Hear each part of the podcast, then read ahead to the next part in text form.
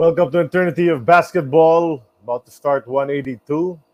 But we remind you first that there's another show on the Globally Ballin' Network called Who the Heck Are We for Sports Opinions and Stories with Claudia and Claro. Check that out.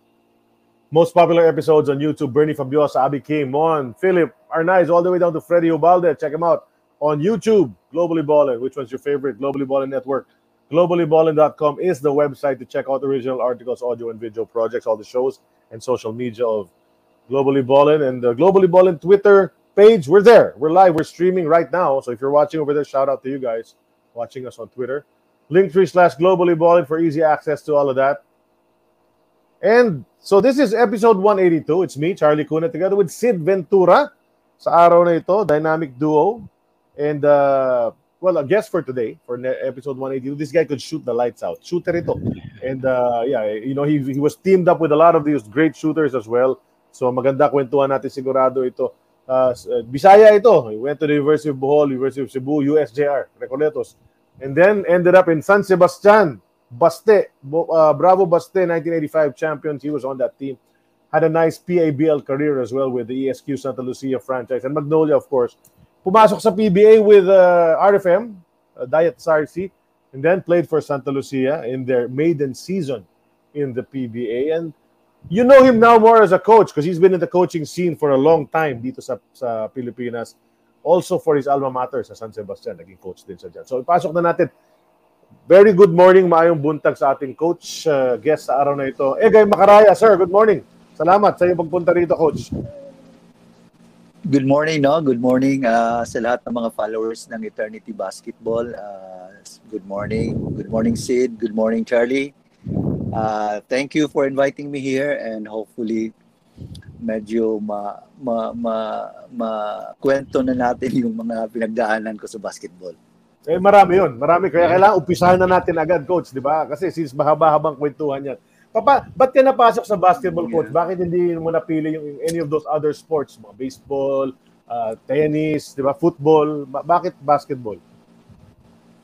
Well, sa sa amin kasi sa probinsya, sa sa Bohol, lahat ng mga bata nung panahon namin, eh, yung paborito talaga naming ginagawa or nilalaro is basketball. Uh, panahon pa nila Jaworski, nanonood kami ng mga games ng uh, P B A pa, black and white. Kaya doon kami na-influence and uh, maganda rin naman yon dahil grupo-grupo eh. Mga barkada-barkada, mga bata. So talagang ano, dahil sa community, basketball ang ano, ang, ang kumbaga, yun yung nandun eh. Kaya, pero may mga kuya ka ba, may mga pinsan, your father mo, were they basketball players? Kaya na-influence ka rin ng mga, ng mga yun? Yeah, isa, yeah, isang bagay. Isang bagay rin yun, siyempre, no? Yung mga, mga, ano ko, mga pinsan ko, yung, yung papa ko. Yeah. Tapos, si Bernie pala. Hindi ko natin makalimutan yun. Si Bernie Fabiosa, yun yung pinakastar sa amin eh. Ah, okay. Kaya, oo, oh, kaya yun yung sinusundan rin namin. Uh, uh, yun yung mga nag-i-influence sa amin na at least probinsyano makapagpunta ng Manila or makapaglaro ng uh, Bika pa noon.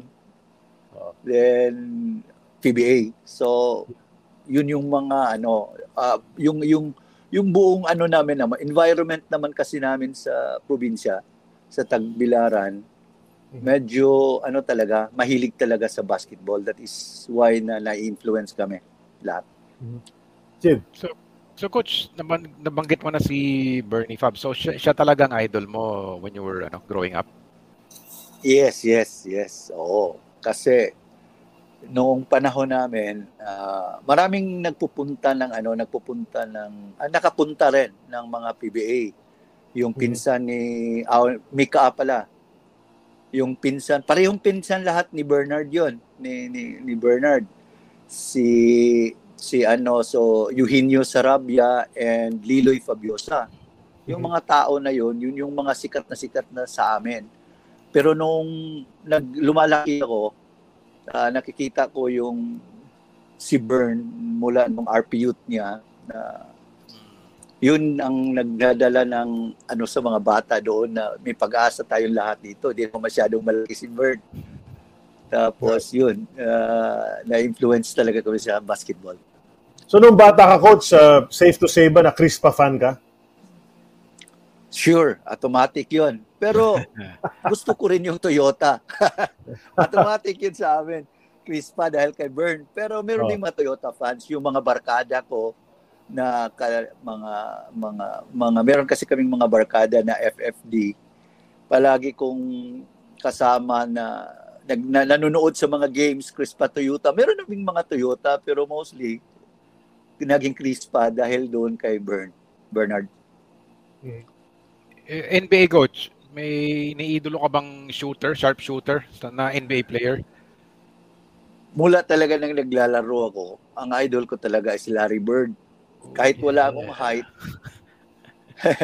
Kahit wala akong height na katulad niya, pero gusto ko yung kasi hindi naman ako masyadong athletic eh. Pero mas gusto ko yung laro niya dahil medyo mataas yung I Q niya sa basketball.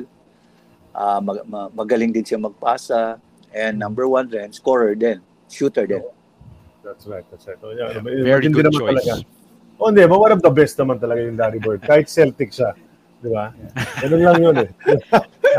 Celtics kasi si, si Coach, uh, ako, Lakers ako eh. Pero, ah, pero bilib, ako, bilib ako kay Larry Bird, bilib tayo dyan. Hindi pwedeng, yes, diba, sinasabi nilang yeah. hindi pwede maglaro ngayon yun eh. Kalokohan yun. So, yeah, kal- so, so, so nand- nandun ka na naglalaro ka sa, sa Bohol. Coach, eventually, you started playing for your high school team no, sa Bohol. Mm-hmm. Uh, sa juniors ko, nag, naglaro ako ng U V, uh, U B, University of Bohol.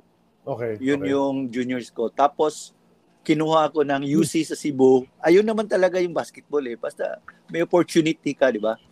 Right. Uh, pa, lipat-lipat ka ng paaralan eh. So, right. nung nasa U B ako, kinuha ako ng University of Cebu. Kaya pumunta ako ng Cebu. Pero bumalik pa rin ako ng Bohol kasi doon ako nag-graduate. Oh, okay. Then, pero competitive, competitive na yung labanan. May mga nakakalaban ka na ba nung high school level pa lang na eventually nakasabay mo sa P B L? P B A, gano'n, may mga kalaba ka na ba nun? Gano'n? Ang isa talaga sa, ano, yung medyo nakalaban ko na, nag, nag, ano, is si Mendoza, Anthony Mendoza. Mm. Oh, si Anthony. Yeah. Okay. Oo, kung hindi natandaan ninyo yun. Of yan course, yun, kalaban. N C C, yeah. yeah, kalaban namin sa U V yun. Uh, U C kami. Uh, sa championship din. So, yun yung isa sa nakikita ko na nagpunta dito. At saka si, si Cabahog rin, shooter doon. Si, no, si Boy, oh. Si Boy, yeah. oo, si Boy. Oo. Yun yung mga na, na, nagpunta ng, ng Manila na nakasama ang kalaban ko. Paano ka pala napadpad sa Manila, Coach? Ano, sino naka-discover well, sa'yo? Nag, nagdala sa'yo dito? Uh, medyo, nak, natandaan ninyo si uh, Coach Orly Castelo? Of course. Yeah. Guest namin siya yes. mga one month ago. Oh, oh yes, yes. Oo nga. Diba? Ang nangyari kasi, naglaro kami ng Recoletos. Pag sinasabi kasing Recoletos, kasama yung University of Negros Oriental, Recoletos, San Sebastian, Cavite, at saka Manila, then U S J R. Eh, first year ko sa U S J R yun. Eh, naglaro kami ng Recoletos Championship with San Sebastian. Actually, yung lineup namin noon is depleted talaga dahil wala sila Jolas, wala sila yung mga veterano, wala sila. Kami lang ni Dondo ng Palayo. Okay. Yung ano, medyo yung naiiwan. Yung iba kasi naglalaro ng commercial. Kaya nabigyan kami ng break. Mm-hmm. Eh, tinalo namin yung San Sebastian sa championship.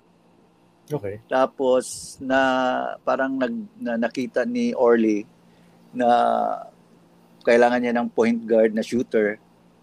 Kaya kinausap niya ako with with uh, uh, Baring. Si Boots Baring, yung anak ni Coach mm. Baring dati. Yes, yes, yes. So, yun. Uh, nakapag-usap kami ni Boots na ano, pupunta pa tayo? Subukan natin pumunta ng Manila. Then that time, uh, na nagustuhan naman namin dahil ma, na, na ano naman talaga, maganda naman talaga yung sinasabi nila sa amin lahat. So yun, nagpunta kami ni, ni, ni Boots sa, sa Manila. Walang eroplano yun, barko lang. Okay. Tagal na. Tapos, oo nga. Tapos ano pa, uh, first timer pa kaming dalawa ni Boots. Hindi uh, pumunta ng Manila. Oo uh-huh. nga eh. So medyo, medyo naibago talaga talaga. So yun, yun yung journey namin dalawa, punta kami sa Baste. Uh, de, Coach, mabalik lang tayo, no? Tinalo nyo yung Baste. No? Sino yung mga player ng Baste nun? Sila Eto Navarro, sila Galvin Colliantes, sila ano, sila mga sila Boyet Diaz, Navarro Nandi, mga sila Nicolas, Nani De Mihilio, hmm. Arthur De La Cruz. Oh, sila yung yeah, sila yung mga yeah, sila yung mga naabutan ko rin, sila yung mga naging kasama ko. Actually correct, sila yung correct. mga naging kalaban natin. Wala wala pa sila Bong Albano eh, no? Later on pa sila Bong, di ba? Oo, nakuha namin sila Bong Albano. No, nandoon ako nung ano, second year ko ng Baste. No, na, doon namin nakuha si Bong Alba. Si Eugene Kilban wala pa. Si Bong Alba lang. Okay. Matindi rin, no? Para na up, considered na upset siguro yun, no? Nung panahon yun. Siguro, iniisip ng mga dun sa Inter Recoletos, siguro feeling nila magcha-champion yung San Sebastian talaga. Yes. Pero wow. ang ang laro namin doon, Negros, ha? Negros. Okay. Negros sa U N O R kami. Well, parang, para na rin naging upset talaga dahil galing sila sa N C A A noon, second sila, natalo sila ng Letran. Letran, ah. Oo, natalo sila ng Letran. So, parang nagulat na sila. Tapos hindi pa rin kami kompleto. Oo, oh, basta nalo. Ilang ilang ginawa? Ikaw ba top scorer ng coach? Hindi naman siguro, pero kasama na ako sa nagtatapos ng game eh. Kaya uh, hindi ko alam na yung score, pero yun, isa na kami sa mga, nabigyan na kami na, nag, nagamit kami dahil masyado kasing maraming veterano ng panahon na sa, sa San Jose na naglalaro sa commercial teams. Right, right. So, yun yung nangyayari. Kaya, nung nakita nila Coach Orly at saka Francis Rodriguez, assistant niya si Francis eh. Yeah, yeah. Nakita nila na may potential. Tsaka yun din yung isa sa mga kailangan nila sa Baste noon. Wala silang shooting guard at saka isang point guard. So, tama, I think, not yun. Medyo naman tama siguro dahil pagkatapos doon, nag-champion na kami. Ilang taon ka na, Coach, yung nag-Manila ka? Yung lumuwas ka rito sa Manila? Mga twenty-one. Okay. twenty-one. So, yung saan kayo? Nag-dorm kayo sa San Sebastian? Baste. Oo. Oh. Meron, katapat kasi noon, merong, merong silang inupahan na dorm. Mm-hmm. Katapat ng school. Eh, doon kami. Eh, ano pa kami? Hirap na hirap kami dahil isipin mo, nakabarong eh. na, nakabarong kami papasok eh. eh hindi naman kami sanay magbarong. Ayun yun. Yun ang susunod na tanong ko sana, Coach eh. Kumusta naman yung culture shock nung napadpad ka sa Manila, sa, sa area parang Baste, ano? Very bustling, yeah. Na daming estudyante. Yeah. Grabe yun. Grabe yung panahon namin, ha? Kasi, uh, number one, uh, yung, yung liga, yung liga ng N C A A doon, grabe yung rivalry. Grabe talaga. Letran at saka San Sebastian, grabe yung manonood ng game, na punong-puno na yung game, pati sa school, yung suporta ng school, suporta ng mga estudyante. Ibang klase talaga, meron pang mga rambulan, meron pang away, na away from basketball. Wala na talaga, parang, parang, parang, ibang, parang, ewan ko ngayon, pero ngayon, hindi na masyado siguro eh. Pero ka- kami yung rason kung bakit nilagyan ng harang yung yung uh, Rizal Memorial. Yung chicken wire? Nilarang yun. Uh, Oo. Oh. Nilagyan para dito yung San Sebastian, dito yung Letran. Kasi isipin mo nga yung mga kotse nga. Meron ako mga kaibigan na may kotse na noon. Basag, sira, uh, gas-gas. Ibang klase nga yun. Kasi naging rivalry talaga ng Letran San Sebastian yun. So, grabe. Yung, oh, tapos, uh, i- iba yung liga. Kaya yun yung nagpa-encourage rin sa amin na isipin mo for twelve years ang drought. Wala pa ng champion yung San Sebastian na, na nagkaroon ng chance na mag-champion kami. So, ah, uh, grabe. Grabe yung N C A A days, glory days ng Baste. Ibang klase yan. Pero did, did you play right away? Nung yung unang pagpunta mo sa Manila, pinapalaro ka na agad? O medyo bangko ka pa nung umpisa? Pinalaro na nila ako, pinalaro okay. na nila ako. I think no, hindi naman sa ano, pero sa tingin ko, yun yung kailangan nila eh. Walang two-guard na ma, ma, nag, nag, nag, nagko-control din ba sa laro. Ang ibig kong sabihin na andoon yung point but you still need the two-guard para doon sa sa execution or in case na napipressure yung point. So yun yung yun yung sa tingin ko na kulang ng Baste noon. Kasi okay. mostly kasi automatic na ginagamit mo na yung pag-dos-dos lang talaga or tres-tres lang talaga. Eh, yung laro ko kasi sa sa San Jose is point guard eh. Napo-point ako na medyo malaki-laki. So I think yun yung missing link na, na ano kasi uh, nag-champion kami eh. So I think yun. Alright, right. No, since we're talking about the championship, Sid, it might be time, no? Pasok na tayo. Let's yeah. go into our first segment. It's called the Time Capsule. Ito yung time capsule natin. This is brought to us by Fitbit. It helps everyone in the world get healthier, from counting your steps yes. to giving personalized insights on your heart rate and sleep patterns.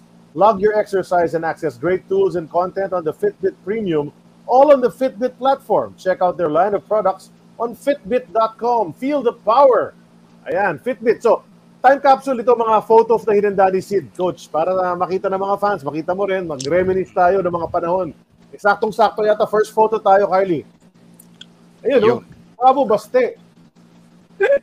Okay. Uh, alam mo, ito yung isa sa pinakamaganda eh. Na, ano, ito yung tinatawag natin na P C C L dati. Mm-hmm. Philippine uh, Collegiate, uh, parang College Collegiate Championship eh. Ng, ng ano, sponsored by uh, Coach Jolipa na ngayon eh. So, ito yung first na Championship League. Ang kalaban namin sa championship dito is U S J R din. Okay. Okay. Kalaban namin dito is U S J R din. Yung kalaban, yung kasama ko dati noon sa Cebu, yun din ang nakasama, nakalaban ko ng championship dito sa Manila. Actually, bridesmaid kami niyan. Ang, ang University of Baguio niyan, parang nabasag sa dami ng taong nanonood. Alam nyo kung bakit? Yung paaralan ng ng ng uh, Recoletos doon sa Baguio ng mga pare, lahat ng mga nag-aaral na pare doon dinala dahil amin yung championship eh. Amin, kahit sinong manalo niyan eh. Uh, kalaban namin diyan U S J R eh. So yun yung yun yung ano, memorable din yan masyado. Uh, panalo panalo Recoletos no matter what happens ha. Yeah. Oh, kasi kasi di ba champion kami niyan sa Baste. Then champion oh. din sila uh, sa sa Cebu yung U S J R. Then after that, yun yung ano na nag nag-combine kami going to Guam. Okay. Nag-combine yung yung team. Okay. So play si Art De La Cruz yung nasa pinakaharap ano? Yeah, ito si Art yung nasa harap uh, na nakatabi so, ano kami. So second year second or third year mo na to sa Baste kasi diyan si Bong Alba nandiyan eh, di ba? Second year yan, second year na. Oh, yan si Bong Alba, number six, eh, di ba? Ito na baro sa kanan, sa harap. eighty-six yeah. siguro. Oh. Uh, Sino ba ba kilala natin yan dyan? Si Nani De Mihilio yan nasa gitna, di ba? Sa likod ng trophy. Yes, yes. Oh, si Nani. Nani. Uh, si Toying Teves, hindi nyo ba kilala si Toying? Oh, yeah, kilala. Saan siya dyan? Saan siya dyan? Uh, nandito, nandito tabi, dito sa pinaka-left side, dito sa bata, oh, yeah. ano? Yung, yung, yung trese ba? May bigote. Oh. Number oh, thirteen, yeah, number thirteen, thirteen oh. yes. Oh, oh si Toyan, si Toyan, okay. Yan, tapos si Eton, si Ga- yes, oh, si Galvin Colliantes. Sino pa iba dyan? Sino yung nakabigote coach na sa baba? Katabi ni Art Del, sa kanan ni Art De La Cruz. Si Hat Sison, si Hat Sison. Okay. Si Hat Sison yan. Uh, nasa ano na siya ngayon, nasa States na siya. Actually, taga Mandaluyong yan. Uh, defensive player namin, si Hats. Okay. Tawag namin, Hat Sison. Hat Sison yung apelyido niya, Hats ang tawag namin. Kita mo yung, Nasa, ano yung caption, yun. Coach, eh, yung the usual brides, bridesmaid has finally become the bride. Hindi yan. Uh, sa, sa totoo niyan, uh, nag-champion yung, ano niya, nag-champion yung... Kasi yung, yung litrato na yan, eh, sa tingin ko, uh, sa Baguio yan eh. Mm-hmm. Hindi yan N C A A eh. Oh yeah, yeah. Sa, may, yeah I think eh. the next photo is N C A A. Tingnan pa rin natin tignan. Yeah, next, next yes. go to the next photo, Carly. I, I think uh, yeah. Yeah, yeah. N C A A. Ah, uh, oh ito oh, 'yun, ito 'yun. Uh, eighty-six ito, uh, Coach? eighty-six ba na? eighty-five, eighty-five. Yes. eighty-five, eighty-five. eighty-five. Uh, ito yung N C A A. Makikita mo ang gulo-gulo. Uh, ang daming ano talaga. Hindi, oo, pag pag pag nag-champion kasi, 'di ba? First ang tag ang ano eh, kung kung tutusin na ninyo nung nag, natapos kami, nag nag-bonfire kami sa loob ng ng school. Mm-hmm. Tapos yung yung canteen nasira dahil binuksan dahil lahat ng mga estudyante lumusob sa sa sa school canteen kasi gutom, walang kain. Gabi na. Kaya nasira, pero wala, wala. Pinabayaran lang ng pare dahil okay lang yan. Dahil ano, sige. Damage to property yan. Yeah. Sige. Kay, kayo yung ano, huminto sa dynasty ng Letran, di ba, yes, Coach? Yes. Uh, kami, eh. uh, kami yung huminto at saka kami yung nag-champion doon sa drought. Kami yung first sa twelve years. Nice. Yes. Trying to look at this picture lang. Ano nangyari, Coach, when you won this, uh, before that season, sa eighty-five, as a team, no, nag-uusap-usap kayo, feeling nyo ba talaga na championship caliber kayo? Well, second na, se- second sila na, second na kami nung nakaroon, uh, uh, no, second kami noong uh, eighty-four second, uh, eighty-four, oh yeah, eighty-four se- season, uh, second kami. So, sa tingin namin, alam nyo, ito kasi nawala na si Samboy Lim. Mm-hmm.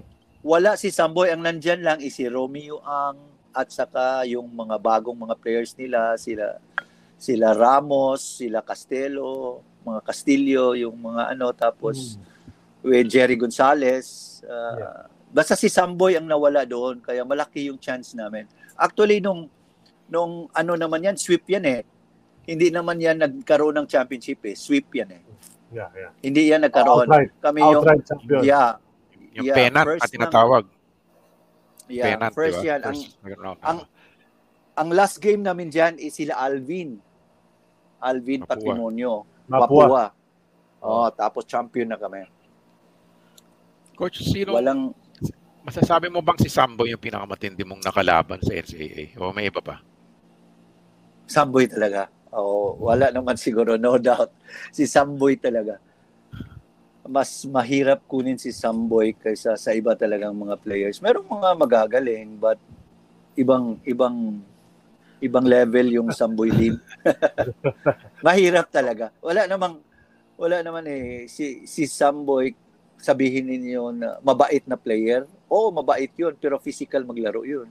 Oh, malakas ano? Malakas. Yeah, malakas ang katawan. So si Samboy is ibang level sa N C A A. Yun yung hirap na hirap ako, nakakabantay rin ako doon eh. Nalakas yung katawan, uh, may, may tira sa labas, oo, may tira sa labas, may drive, malakas tumalon. So wala, lahat naman, pati naman sa P B A, di ba? Napakita niya na gano'n siya kagaling. Correct, correct, so, correct. Oh. Hindi lang nag Hindi lang nag-injure yun. Baka nag-M V P yun eh, no? Sa P B A. Yeah.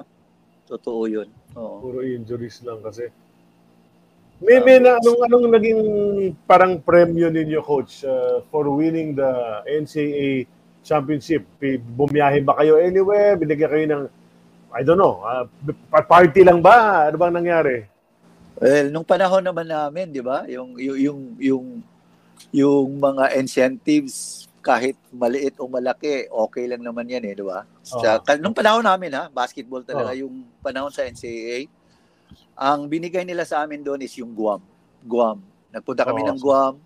Nice. Tapos binigyan rin kami ng mga allowances. Uh, kaya tuwang-tuwa na kami noon. Makapunta lang kami sa States. Uh, eh, ano yun? Nagkaroon pa kami ng mga visa or ano. So, oh, U S yung, kasi. U S yes. Kaya napaka napakalaking bagay na noon na naka, nakalabas kami. Dat, dati yung mga premyo either ano eh, di ba? Hong Kong o Guam lang eh. Yes, uh, oh, yun. Oh, so, yun. Pag-champion uh, so, pero pag sinabi ko kasi yung Guam, ano eh, pag sinabi mo Guam, U S yun eh. Di ba? Para ka yes, nag-U S. Uh, Oo. Diba? Saka maganda doon, maganda yung Filipino community doon, di ba? Correct. Grabe. Oh, grabe yung mga suporta nila doon. Hindi ko makalimutan rin yun. Sa'yo, dami mo na magagaling. Nung panahon na yun, dami magagaling sa N C A A din na player, eh, no? Yes, so every, yes. Parang uh, every game, every game may kalaban kang magaling na eventually nag-P B A rin. Di ba? Halos lahat ng team nun eh. Oo nga, oo nga. Oo nga. Yung... Pero kailan nag-start, coach, yung ano, yung commercial playing days mo? Sabay ba yun? Pwede bang isabay yung N C sa P A B L nung panahon na yun? No. Actually, di ba, meron pa sana akong isang playing years. Meron pa naman talaga akong isa eh. Kaya lang, di, di ba, probinsyano, di ba, naga, galing sa probinsya siya, uh, tapos nagkaroon ng pagkakataon na maglalaro sa P A B L, tapos nagkakaroon ng, magkakaroon ng pera, ganon, syempre. Nainganyo na ako na maglaro ng commercial. When nag-champion kami sa Baste, parang nakita ako ni Coach Nat Canson, uh, kinausap na ako, baka gusto mong maglaro na ng ano, ng commercial. Eh, meron pa akong one year sa Baste. Tapos, nagpaalam ako na baka pwede na maglaro. Eh, hindi naman talaga sila pumayag dahil may one year pa ako. Tapos, bawal eh. So, I elect pa rin na maglaro ng commercial. Ito yun. Ito yun. Ito, ito. Ito yung, ito yung nagpunta kami ng Indonesia. Champion rin kami niyan. Champion rin kami yan. Ah, actually, no, eh, dapat sana kasama si ano niyan eh, si Alan Kaidik eh. Alam mo, okay. Kami ni Alan, magkasama kami dyan sa Santa Lucia. Pero, never kami nga nakalaro ng, ng national, uh, ng ano, ng uh, international game na magkasama kami. Kasi, nung panahon rin na yan, nandoon sila sa, sa R P team. Yeah, ah. Uh... Yeah, oh, yeah, nasa R P team sila. N C C na. N C C na siya noon. Oo, hindi siya nakasama niyan. Pero kasama kami niyan sa A S Q eh. Tapos doon, nag-champion kami. Nag-champion kami niyan. With Bong Ramos, mandaming mga ano niyan. Alvin Teng, Ag- Agsunod. Marami kami niyan, no? Nani De Mihilio. Yo, sino ba? Identify natin, coach, to mga to. Bong, yung nasa harap, Bong Ramos yan, naka, sa kaliwa, di ba? Si Bong Ramos. Ah, uh, si Bong Ramos. Oh, tapos sino, sino itong nasa gitna? Yung, yung Jerry Splana. Ah, si, J- oh, si Jerry is in the middle. Yeah, yeah, Jerry is in the middle. Oh, tapos yung sa harap. Sa harapan ni Jerry Splana. Parang ako yan eh. Ako yan eh. Kasi oh, ikaw ba yan? Okay, okay. Tapos yung oh. Sa kaliwa, number twelve. Number twelve is... Sa ah, si Magno. Si, si Magno. Oh. Si Magno, oh. Yung taga Davao na kasama namin. Si Magno. Tapos Cueto. Nasa likod niya si Cueto. Oh, Jerome Cueto. Jerry Splana. Sunod.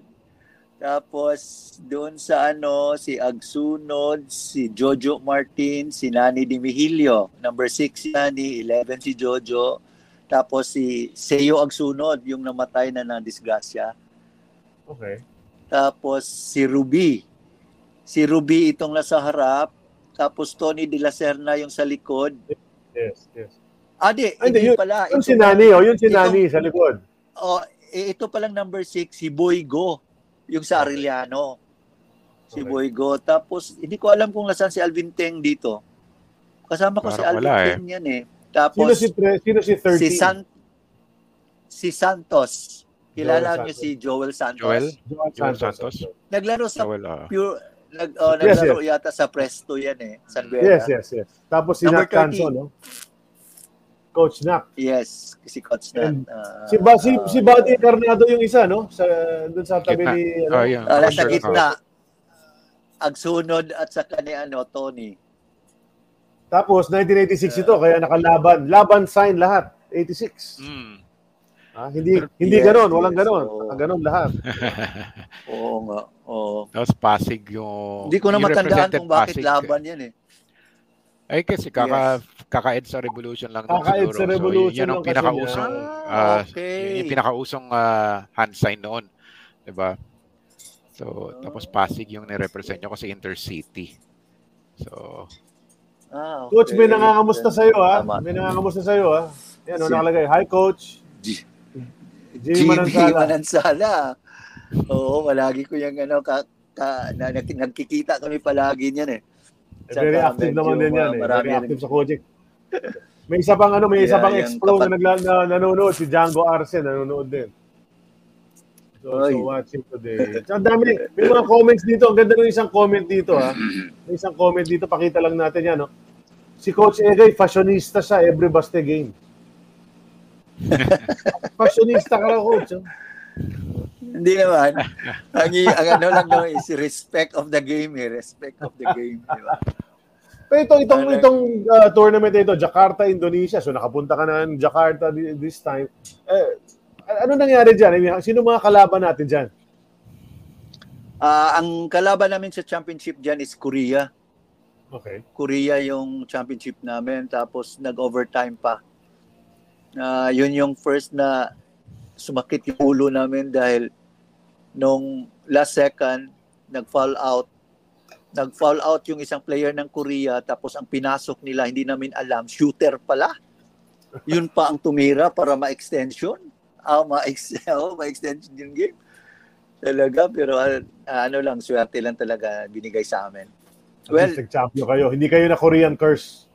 Oo nga. Pero ano to, uh, marami kaming champion sa Indonesia, kaya palaging pinapabalik kami doon.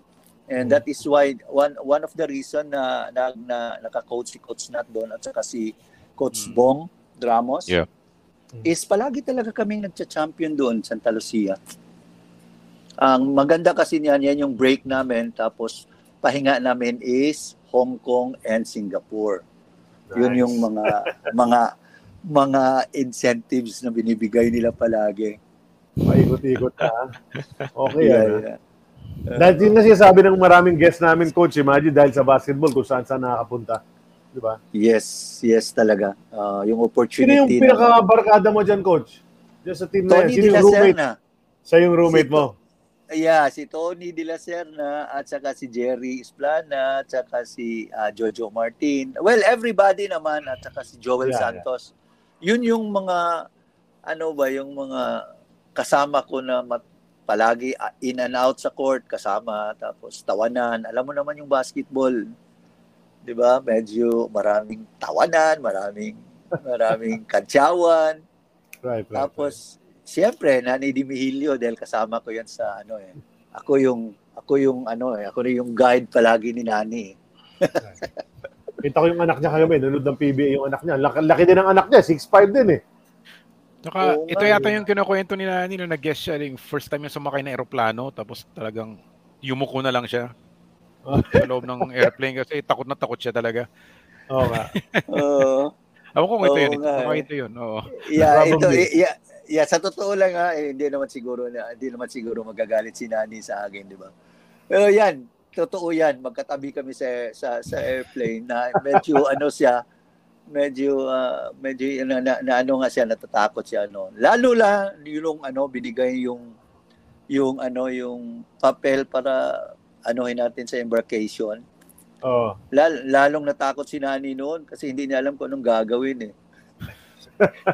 yeah yeah yeah Yan nga, first timer eh. first timer kasi first timer talaga eh, kaya medyo ano yun eh, partner ko rin yan eh. Kahit ngayon nga, yung anak niya at saka ano, palagi talaga pumupunta sa Baste yan pag may oras siya. Yeah, yeah, yeah. Nice. So, pupunta nga siya sa P B A. Madalas uh, makita sa mga P B A games si Nani De Mihilio. He still watches. Stand mm. out. Laking tao pa rin talaga eh. What's the next photo, Carly? Let's let's, let's jump to the next. Kasi yung, yung nag-start na yung P B, P A B L career mo, Coach, talagang nag, lumaki yung pangalan mo dyan eh. Kasi scorer ka. In fact, yung may mga article katulad dito no sa may kaliwa na mga dead shots, mga shooter talaga. Boy Kabahog, na-mention mo kanina. Yan si mm-hmm. Epoy. Si Epoy naman nasa baba. Uh, yes. May, may write-up tukol sa'yo rito. Te, you know, praising yung shooting prowess mo talaga, no? Mm-hmm. Yeah. Oh. Dito yata nabanggat yung naka-fourteen three-point shots ka. Yun, yes. Na kailangan pag-usapan. So, that's oh, where you made your mark. Yun. Naalala mo siya, well, I'm sure you remember that game. Yes, yes. Kalaban namin Burger Burger King. Burger King ang ano kalaban namin yan eh. Parang burger, basta burger. Ah, oh. Alam mo, yung yung fourteen triples naman talaga no. Parang tip, kung titingnan mo, parang iniisip mo ang ganda no, shooter talaga tong bata na ito. Pero yung pinagdaanan namin yan, hirap na hirap kami.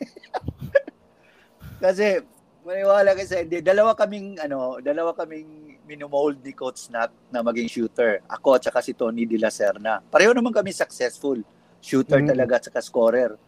Pero yung hard work namin na ginagawa, hindi ganun, hindi parehas ng ibang tao. Kasi alas sais pa ng umaga, nandoon na kami sa Valle Verde para mag-practice kami ni Tony. Alas nuwebe yung practice namin, ha? Imagine. Imagine yung hard work namin yan before ano. Kasi bini, sabi nila, kailangan ng ano, kailangan tayo ng scorer. And that is why nag-commit kami ni Tony na, sige, kami. Kami ang napili. So pumunta kami ng six nine yung regular practice namin. For three hours, nagsushooting kami niyan. Kaya sa tingin ko, yung fourteen triples na nakuha ko, dahil talaga yun sa hard work. It doesn't matter kung scorer ka or shooter ka, pero it's all about practice. Uh, yun yung palaging sinasabi ko sa mga players ko. And I think lahat naman sila eh, na naintindihan nila eh. Yun yung pinapaliwanag ko kina Allen, R K. I think kung tanungin nyo sila, automatic talaga yan. Grabe yung hard work na ginagawa nila para maging shooter din sila. Uh, as well as my C E U players din. Ganun naman eh. So, hindi yan, hindi lang yan miracle eh. Hindi lang yan miracle. Pinaghihirapan talaga yan. And that time na, na naging, ano yan, naging, nag, nag, na, napaganda na, uh, sec first half pa lang, pito na yung triples ko. Kaya pinatuloy talaga nila. And I was very thankful kay Kay, sa lahat ng teammates ko, no, y- yung screens and and yung assist ni Hector Calma, di ba? Kasi hinahanap talaga ko ni Hector for the for the record eh. Uh, isipin mo kung hindi naman niya ako talagang papasahan, hindi ko naman makukuha niyan. So tama, tama. So yun yung ibig kong sabihin na very thankful ako kina Hector, kay Coach Nat, which is noong nakita namin na grabe talaga yung yung streak ng ng shooting ko at that day, sinusuportaran talaga nila ako. Hindi lang oh. naman siya, yung lahat ng nag-screens at saka nagsasakripisyo para lang malibre ako. And that is... Eh, why not? That, that is the real story about the fourteen triples. Hindi lang ako niyan. Teamwork talaga yan. Which is Pero very sigurado, important. Coach, sigurado habang tumatagal yung game, di ba, twenty-minute halves pa yan, di ba? Hindi naman yata quarters pa noong panahon na yun. So, seven uh, in the first half, seven in the second half. Habang tumatagal yung game, ang laki-laki siguro nung, ano, nung ring para sa'yo, no? Parang kaya na, kayang-kaya na talaga. Ano kayang percentage mo nun? Would you know, Coach? fourteen out of how many? Hindi ko na, hindi ko na, na ano eh. Hindi ko na, na nakikita eh. Na, nakalimutan ko na eh. Pero anong sa total? forty-nine po. forty-nine points ako yun eh. forty-nine? Oo, oh, forty-nine. Okay, so, sayang, di pa ng fifty, ano? Oo, Oo nga eh. Ano kaya yung seven points mo na extra noon, ano? May free throw na yun, sigurado. Free throws, then, naka-layup ka rin siguro. Oh, layup, tsaka yun. Ala, alam mo yung ano, yung, yung, yung ito, itong sa, sa triple na ito, kung tutusin mo, nung pagkatapos namin sa, sa practice talaga nung ginagawa namin nung uh, program ni Coach Nat, parang batya na nga, batya na nga yung ring. Parang natutulog ka, yung ring na lang iniisip mo or sa lahat, parang madali na lang i-shoot yung basketball. Totoo yun. Totoo yun. Yun yung, yeah, yeah, yeah, yeah. yung, yung sinasabi mo, Charles, totoo yun. Uh, lumalaki diba? Talaga yung ring. Yes. Uh, yung kinikwento ko sa'yo kanina, si Marvin Lee kagabi sa P B A, parang ganoon ang nangyari. Ha? Parang laki-laki ng ring kung saan sa bato lang siya na bato, pasok na ng pasok eh, di ba? Before the, yung first game naman, si, si Jolo Mendoza, oh. Nakawalo, nakawalong three points yata in, in just thirty-one minutes, ano. So talaga may mga gabi na talaga na ganoon for for kung shooter ka, you'll, you'll have those nights talaga, ano. Pero Coach, ibe, uh, naalala ko, I read an article kasi parang galit na galit daw si Alan Kaidik eh, na tinalo mo yung record niya. Kasi na, ter, for thirteen, naka thirteen siya and then naka fourteen ka, no. So parang I think he made uh, he made it uh, his vow to break that bago siya nag-pro. Diba? Okay. Eh, nabit, nabit nga niya, naka-fifteen siya eh. Diba? Oh, nga, bago siya nga, nag-pro nga, no, no, no eighties. Anong, anong naging pakiramdam mo nun? Well, mahirap talaga. Mahirap naman talaga, no? Mahirap. Eh, uh, kahit pa mag-iisip ka na maging sixteen, pero mahirap. Alam mo, alam mo, uh, si Alan talaga, bigyan naman natin ng ano yun, uh, respect. Alam mo, pag naging shooter ka, katulad namin, fourteen triples, naging shooter na kami, lahat, kami na talaga yung pinapagbabantayan ng ibang team. Alright, kaya knowing na maging fifteen si Alan, grabe, grabe talaga yun. And oh. and he proved it in the P B A pa, at saka lahat ng napupuntahan niya, naging shooter siya, naging M V P pa siya. Magaling talaga. Magaling talaga yung ano. Pero pag tinatanong mo naman si Coach Alan, as eh, alam naman natin kung gano'n yung hard work na ano, hindi naman magic yun na naging shooter Correct. siya. And besides, yung yung si si Coach uh, si Alan, pag pag nag-aano yun, yung yung paghahanap pa lang ng libre, magaling nang magaling si Alan, pag pagtama ng picks and ano. That is why na deserving talaga. Medyo uh, kahit medyo sabihin natin medyo malaki siya sa akin. Uh, mas mas ano mas malaki yung chance na di siya masupalpal, pero yung pag pag paghahanap niya ng na ma-free siya para makatira ng three points, sus, grabe yun, mahirap yun as a shooter. ah oh ikaw pa ang ikaw pang binabanatan paminsan-minsan. Siyempre. Siyempre, di ba? Ikaw pag ikaw magaling, talaga ready ka na, pipisikal din ng mga kalaban. Pero coach, itong game na to, yung naka fourteen threes ka, sino nakabantay sa iyo? Sino yung defender mo? Kasama si Ravena. Si Ravena. Okay. O oh, yun, kasama sila Ravena. Marami, ma- marami namang nagdi-defend. Oh, I'm sure Kaya papalit-palit lang, yun. Oo, oh, papalit-palit yun. Kaya lang, ang, ang ano nga is credit dun sa nag-screen. Kasi yeah. kasama si Dwight Chua dyan. Mm-hmm. Tatandaan nyo si Dwight Chua, parang aparador rin yun. Ang laki-laki nun. Si Dwight, si Seo Agsunod, si Nani De Mihilio, lahat ng mga bigs na nag, nagbibigay talaga ng screen para malibre ako. So I think yeah, i, i, grabing team effort niya nung lalo na yung second second half, dahil naghahanap na talaga sa kasi pa, na, na, na, nabanggit na si nabanggit na ni Coach Nat na go for the record. Yeah, so yeah. at least sinutulungan talaga nila ako. So at least for a while, ikaw ang record holder. Pero tinalo nga ni Alan eventually. No? Yes. Oh, yun nga. Pero, wala. Pero di ba, iba pa rin ang kwento na yan. fourteen three point five zero yeah. yan. Diba? Oh, in an uh, official uh, game na talagang binabantayan ka. Iba naman yung mga gumagawa ng mga sixteen, seventeen three-pointers ng mga politiko, mga government, whatever, eh, na wala naman bumabantay sa atin. Hindi oh. counted yun. Iba yung official game. Oh, P A B L game yun. Legit yes, yun. Oh, oh, legit. That that time P A B L was wow. Halos ka level oh. ng P B A ang P A B L nung panahon na yun eh. 'Di ba? Oh, yung panahon nila yes. coach, eh. matindi ang labanan talaga. So it's nice to see that si Boy Cabahog of course has been as a guest on our show. Si Epoy hindi pa. So sana maging guest na rin namin si Epoy uh, soon. Yeah, so, eventually. Alam mo, gusto ko lang banggitin na uh, uh, si, banggitin ko na nanonood si Etok Loco. Kapag shooter yun. Ay, Saka si, ito. ano, isang Bisaya pa nanonood, si Jack Hakutin. Marlo Hakutin nanonood din ngayon. Marjack. Uy, nakasama ko yan. Nakasama oh. ko yan si Marlo. Idol ko rin yan.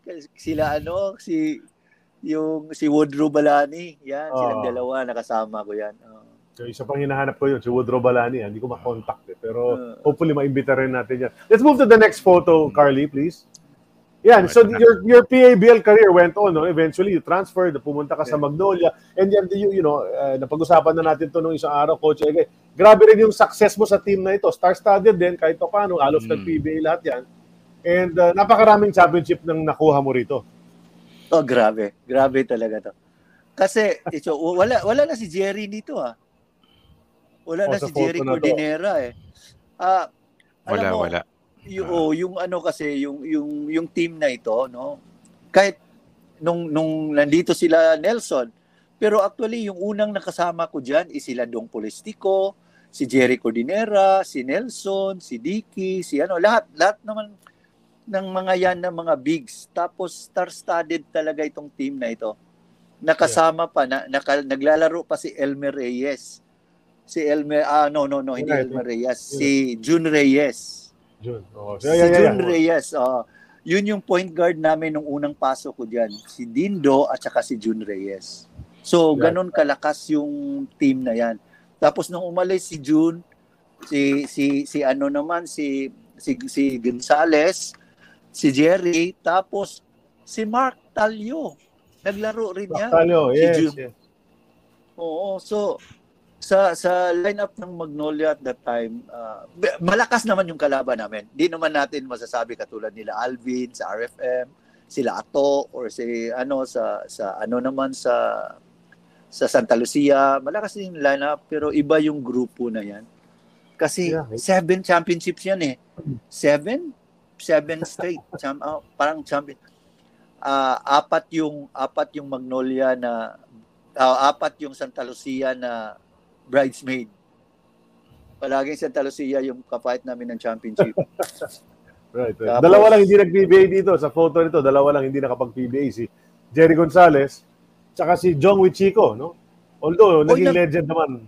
Ah, so, oh, when, oh, naglaro siya as amateur. Amateur guest lang kasi. Di ba yung naglaro si yeah, Jong? Yeah, uh, Pero never, oh. siya naging, never siya naging P B A player talaga. And oh. then uh, si Jerry Gonzalez. But the rest, oh, the rest made it to the P B A. Payat na payat yung katabi ni Dindo, no? Yung number nine. Payat, payat yun. Si Bong Alba? Oo, di ba? Parang ang nipis-nipo ang Bong Alba rin siya. Di ba ngayon? Hanggang ngayon, kita mo. Hanggang ngayon, ang laki-laki pa rin. Uh, si Bong Alba, lumi, uh, nung, nung, nung panahon na yan, parang lumilipad naman. Parang nagpapapicture sa ring yan eh. Totoo, totoo. Lakas ng, lakas tumalo ni Bong yan eh. Uh-huh. Tapos yung katabi mo, shooter din. Numero eight, shooter din yan.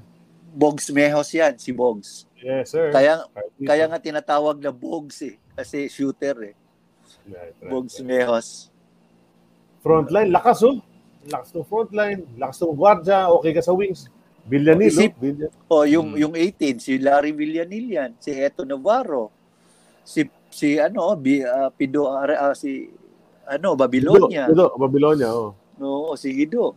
Ang lakas. Tapos yung mga tisoy, yung tatlong tisoy magkakatabi, no? Si yeah. Dicky, Joey, and Jong. Ang mga tisoy. Uh, tapos ito. Sino yung number six? Romy Lopez. Na, ay, Romy si Romy. Lopez. Oo. Shooter si paring din. Romy, paring Romy. Oh, Romy Lopez, San Miguel yan. Oo. Yes, yes. Oh, ang lakas. Oh, ang lakas. Those were the days. Pero ang hindi ko lang maintindihan, wala na si Jerry Cordinera dito. Wala si Jerry ano or absent.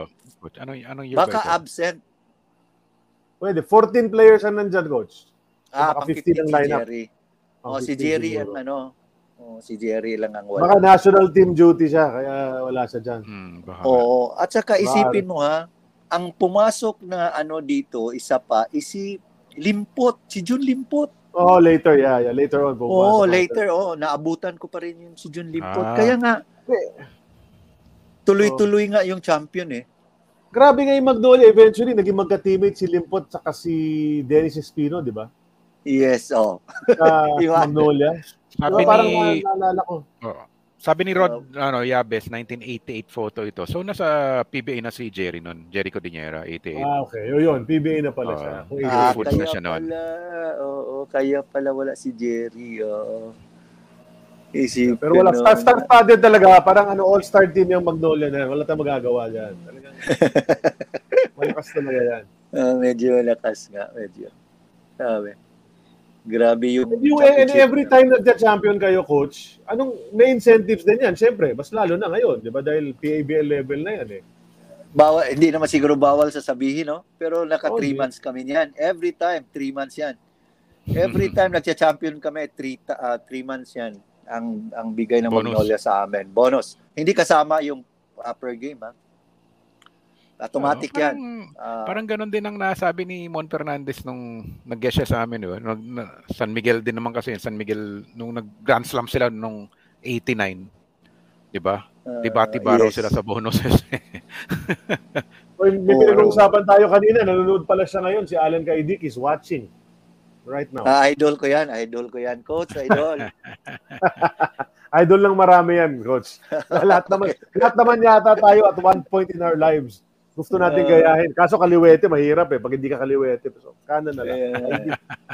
Diba? Eh, yeah. Nakasa- I think we have another yung, photo for this. Sige, coach. Go, go ahead. Ano, ano yun, coach?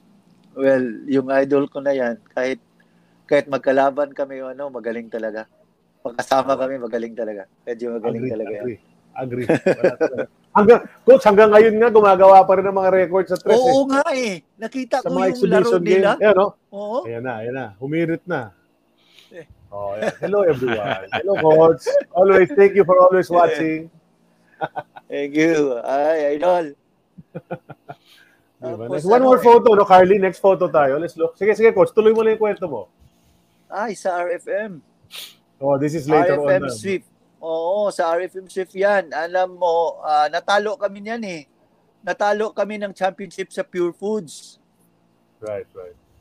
Oo, first, natalo kami. Uh, pero at least, at least, first time na nag-second kami sa R F M. So, R F M Swift. Then, tell us about that, coach. Kasi you were playing in the P A B L, very successful naman dyan. And then in nineteen ninety, you decided sasama ka sa P B A draft, di ba? Nagpa-draft yes. ka noong nineteen ninety. Ano, ano yung, yes. parang ano yung uh, thinking behind that? Why did you decide na it's time to have myself drafted?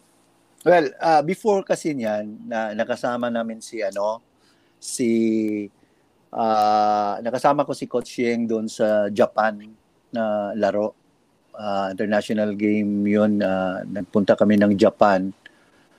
Tapos nakita ko medyo binigyan niya ako ng kumpiyansa eh. Kaya nung pag-uwi namin, nagpunta ako uh, after nang nag-champion kami sa Magnolia, umuwi ako ng Cebu. Naglaro muna ako ng ligang Cebu, then naisipan ko na panahon na siguro para magpa-draft. Kaya ano eh, uh, hindi naman ako, wala naman akong iniisip na ma-draft, hindi ko nga iniisip na ma- ma- makapaglaro eh. Pero sinubukan ko na rin dahil uh, sa tingin ko panahon na talaga. Then, yun, all of a sudden, kinuha ko ni Coach Yeng sa R F M, uh, binigyan ng chance. So, yun, tuwang natutuwa ako. Yeah, you were drafted. Yeah. Oh, sige, go, go, Sid. Then, bago ka na nag-P B A nineteen ninety, were you ever invited ba to play for the national team? Or national tryout man lang for the national pool? Palagi yun, Sid. Nandiyan naman si Coach Julie pa. Kaya lang, ang ang ano kasi, yung, yung mentality kasi, no, y- yun nga yung hindi ba, ano, hindi, hindi tama sa mga players. Kaya binago ko nga eh. Kasi, noong si Coach Jolie pa ang nag, uh, naghumahawak sa national team, na-invite naman kami. And mostly, ang alam naman namin kasi is may grupo rin si Coach Joe. Eh. Mm-hmm. So, ganun yung nangyayari. Uh, hindi kami na, na, na nakapunta at saka sabay doon sa practice ng uh, practice namin sa Santa Lucia at saka si Magnolia. Mm-hmm. Parang nangyayari ng ganun. Uh, isang beses lang talaga nakapaglaro ako sa national team was on Pistasukan kay Coach Milencio. Mm. Sa Pistasukan dun sa, Sing- sa Singapore. Yan, nakalaro ako sa kanya na, sa Philippine teams. Y- yun lang yung isa na ano. Pero hindi na ako nag-tryout noon. Pero T- after pinalitan uh, si Coach Johnny Derek Pumaren, eighty-eight, ayun, eighty-eight eighty-nine si Manong Derek, di ba? Uh, so parang nag-overhaul din siya ng national team nun eh, no? Kasi umangat na sa P B A yung karamihan na players ni Coach Joe. Ayun, uh, nag-tryout ka rin ba nun?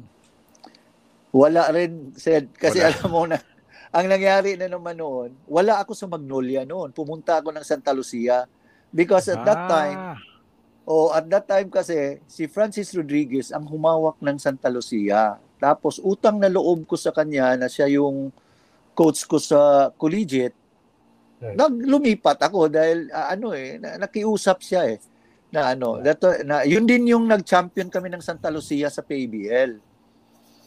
Yun yung first ng champion ng Santa Lucia. Kaya ano talaga kami nila Marlo Aquino with Eugene Kilban, uh, Dennis Pino. Hmm. So yun yung yun yung yun yung unang champion ng Santa Lucia din sa ano sa sa P A B L. So hindi hindi para sa akin eh. Hindi para sa akin talaga. Lumipat rin ako noon. Which is, yung timing, alam, no? Yung timing, coach. Oh, hindi ko na lang sasabihin kung galit ba sa akin si Coach Derek, pero sigurado naman ako na kasi na, nag, nag-promise naman sila na siyempre galing kayo sa champion tapos wala kang kontrata, di ba? Siyempre, ganun. Oh. Kasi, yun, yun pala. Okay. Oh, kasi nung nangyari, di ba, after, after sa stint nung nag, nag-coach si Derek sa Presto, Uh, sabi ko kay Coach, Coach, may babakante pa ba dyan? Gusto ko maglaro ng Presto, gusto ko magbalik laro sa'yo. Then sinabi niya, so coach, pasensya na talaga, nakapirma si si yung dating player sa sa Crispa, si Carpio, si Joy. Naw, nahuli ka tuloy. Oh. So yun yung Presto mga nangyayari. Presto o Pepsi? Uh, I, I don't uh, think that Presto si ano eh, Pepsi, Pepsi, Pepsi. Pepsi, Pepsi pala, Pepsi. Uh, so yun yung mga nangyayari, hindi na, na hindi nagkaano, hindi naka nagkakatugma. Right, right. Well, eventually nga, nag-P B A ka, nagpa-draft ka, pero you did get to play for the team. Pop Cola drafted you uh, eighteenth overall, third round. Hindi ka naka-sign that year, Coach. So, what did you do? Nakapirma ako nung ano, nung first na, ano, nakapirma na, uh, na, na naka, nakalaro ako nung first. Tapos, okay, pinalaro ako nila sa P A B L. Yes, okay. okay. Kay Melencio. Okay. Pinapirma nila ako, nakalaro ako agad eh. Nakalaro ako ganyan. Pero hindi masyado akong ginagamit eh. Kaya uh, nag-elect yata sila Boss Elmer or sila Coach Yeng na naglaro ako ng ano eh, naglaro pa ako ng R F M eh. Mm-hmm. R F M tawag dito, R F M na P B L. Mm-hmm. That was with an Melencio na, Melencio. Right, right. Pero pero finally, in nineteen ninety-one, parang inangat ka na nga doon sa Diet Sarsi, mm-hmm, di ba? Regular regular lineup ka na noong nineteen ninety-one sa P B A. Yes, yes. Uh, uh, tapos... Diba? Yun, yun nga yung photo na pinakita natin, no? Uh, Carly, can we put up the photo again? Kasi we're, we're, we're, we're there already sa Diet Sarsi. Mm, yeah, yeah, yeah. Ito yeah. mga yun. Diet Sarsi. People say kasi naglaro si Coach sa Swift. Hindi. Diet Sarsi, yung pangalan ng team. The Diet Sarsi... No, no, no. Sizzlers, yan, Sizzlers. No, no, ganito kasi yun. Oh. Yung yung tao na naglalaro ako, apat oh. apat na apat na palit yung, yung uh, Team Swift ng ano ng pangalan. Ang first na nilalaroan ko is R F M Swift. Swift yun. Okay. Tapos sa, Sarsi. Tapos Mighty Meaty. Tapos Swift, Mighty Meaty. Balik, oh yes, oo, balik na naman doon sa Swift. Yun yung Yung apat na season na ano nagpalit kami ng pangalan, Diet Sarsi, mm. uh, Swift, Mighty Meaty, at saka yung, balik na naman ulit sa Swift. So, ganun yan. Kaya, kaya ang iniisip ninyo na hindi ako nakapaglaro agad ng R F M. Kasi nung nandoon ako sa R F M, nakapaglaro ako, sa kanila ako binaba. Yun yung nangyari. Okay, okay, clear, clear. Pero ito yung nag-second place kayo, no? Uh, behind yes, Pure Foods. Uh, Pure Foods. Uh, all, uh, all Filipino ba ito? All Filipino, no? Uh, yes, All Filipino. Yun yung first All Filipino ng Pure Foods. Mm, yeah, yeah. Uh, diba? They finally oh, won it. Tama. Uh, oh, diba? Tama. Nag-one-one pa ito eh. Anong number ka dito? Seven? Number seven ka ba, Coach? Seven. Oh, Bakit seven. ka seven? Jaworski ba yan? An- anong... Ano I- hindi. Kasi si Terry, seventeen eh. Okay. Eh, hindi mo naman pwedeng palitan si Terry. Sadaan niya yan eh. Uh, ito yata nga, speaking Kaya, of ano, no, Terry, well, sumalangit uh, Noah. Ito yung kinakwento ni Coach Yeng na inaresto siya during the finals oh. eh. Diba? Yes, yes. Totoo yeah. yan. Yung ano, yung... yung, coach. yung coach din yung... Yes, yung kotse niyang Mercedes-Benz na nabangga. Kasi nabangga, tapos nalaman daw, carnap. Carnap daw, nabili ni Terry carnap. Kaya hinuli siya. Before going to the game, ha? Oo nga. Eh, oh, nag, nag, nag, nagreklamo nga kami niyan kasi nagalit din kami na, ano, kasi kailangan namin si Terry eh.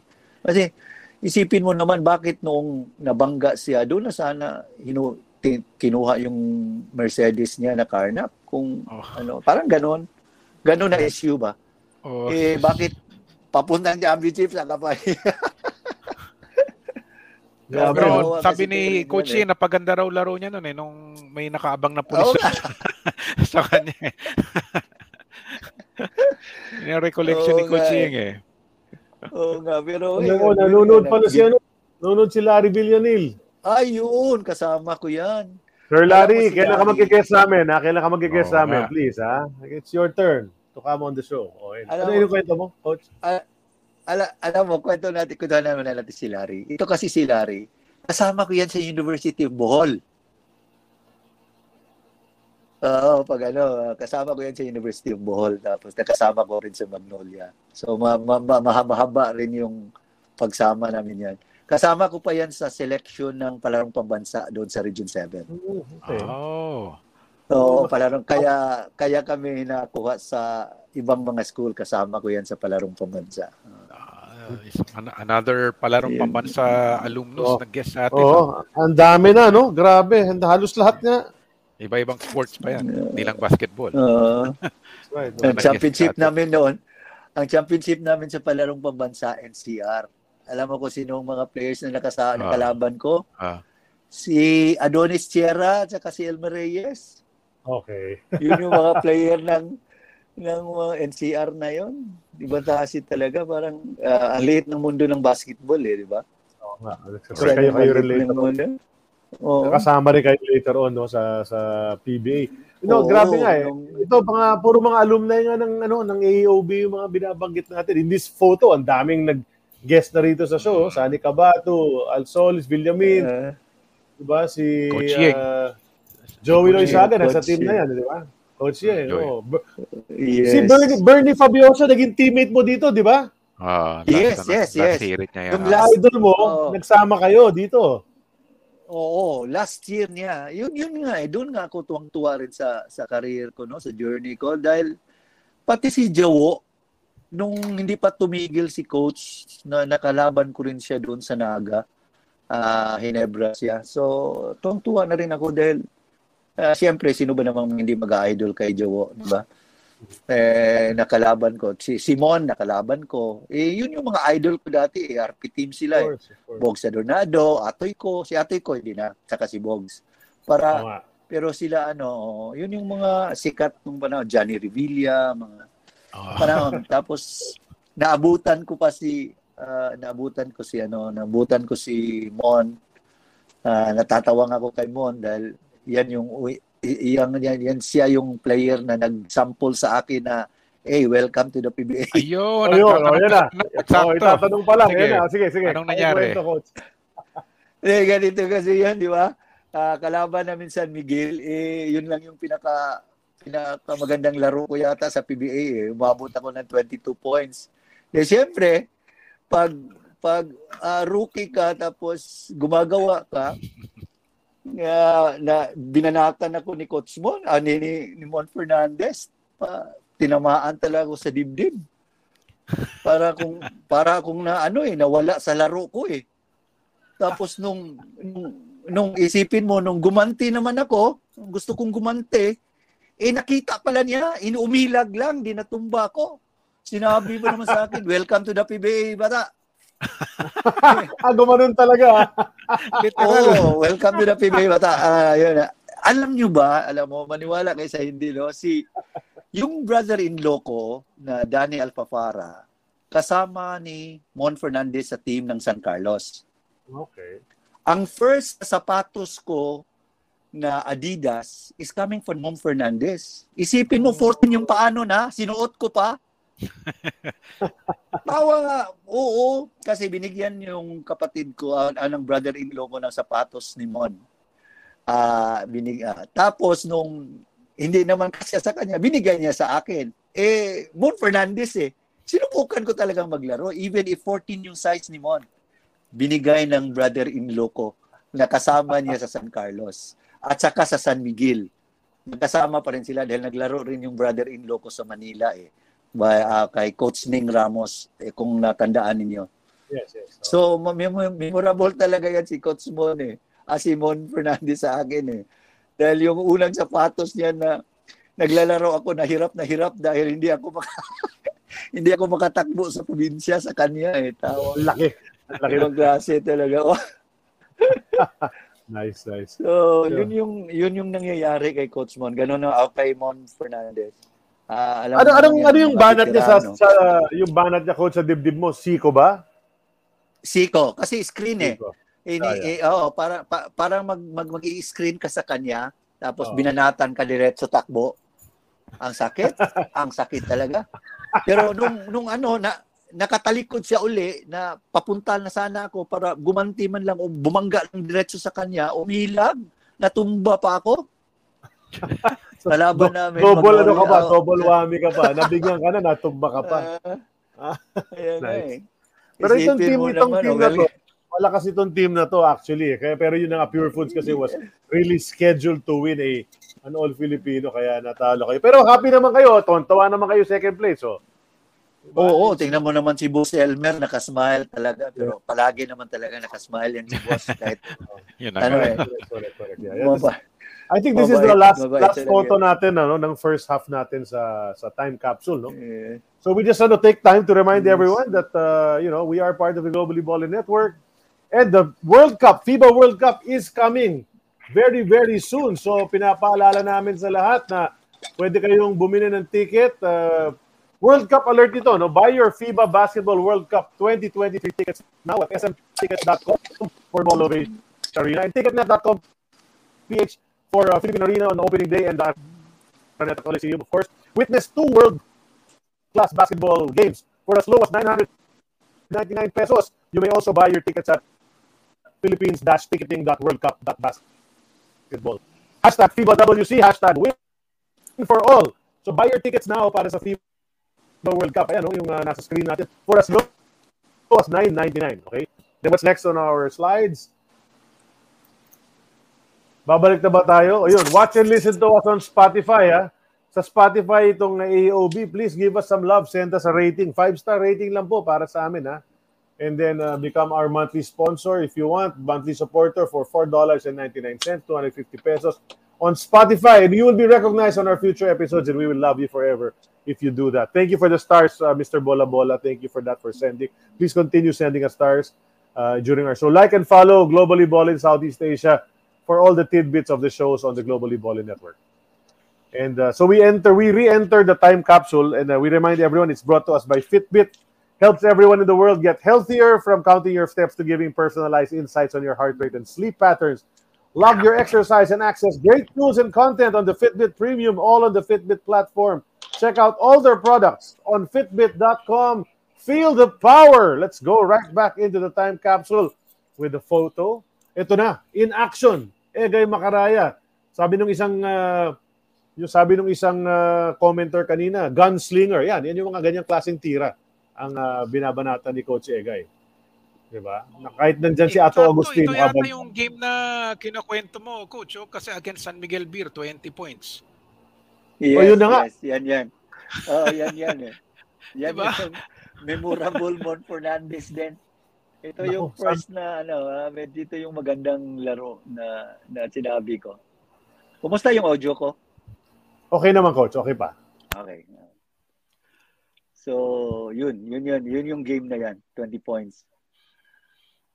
Alam mo, kung ngayon nangyari to, baka natawagan ng landing spot foul si Coach Ato. Ah. Ba? Bakit nga, no? Pwedeng ano, eh, illegal yan, di ba? Di ba? Nakaano yung paa niya, eh. Oo. Oo nga. Talaga. Pero landing spot na yan ngayon. Technical yan. Oo. I-review yan. Uh, Pero ultra, no? Yan, ultra pa to, no? Hindi, hindi Koneta yes. to. This is ultra, di ba? Yeah. Uh, ninety-one oh, ultra, yan, eh. Ultra, uh, ultra nga. Uh, Kapro models. Kapro model si Coach.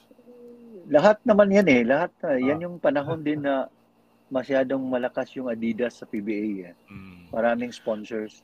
Oo. Oh, ang, uh, mm. ang endorsers nila noon, si Alan Soka, si Samboy eh. Natatandaan ko. Yes. Oo. Ay, hindi, Converse pala sila. Sila ano pala, ang Adidas, sina Jerry, Elmer Cabahug, and Benji.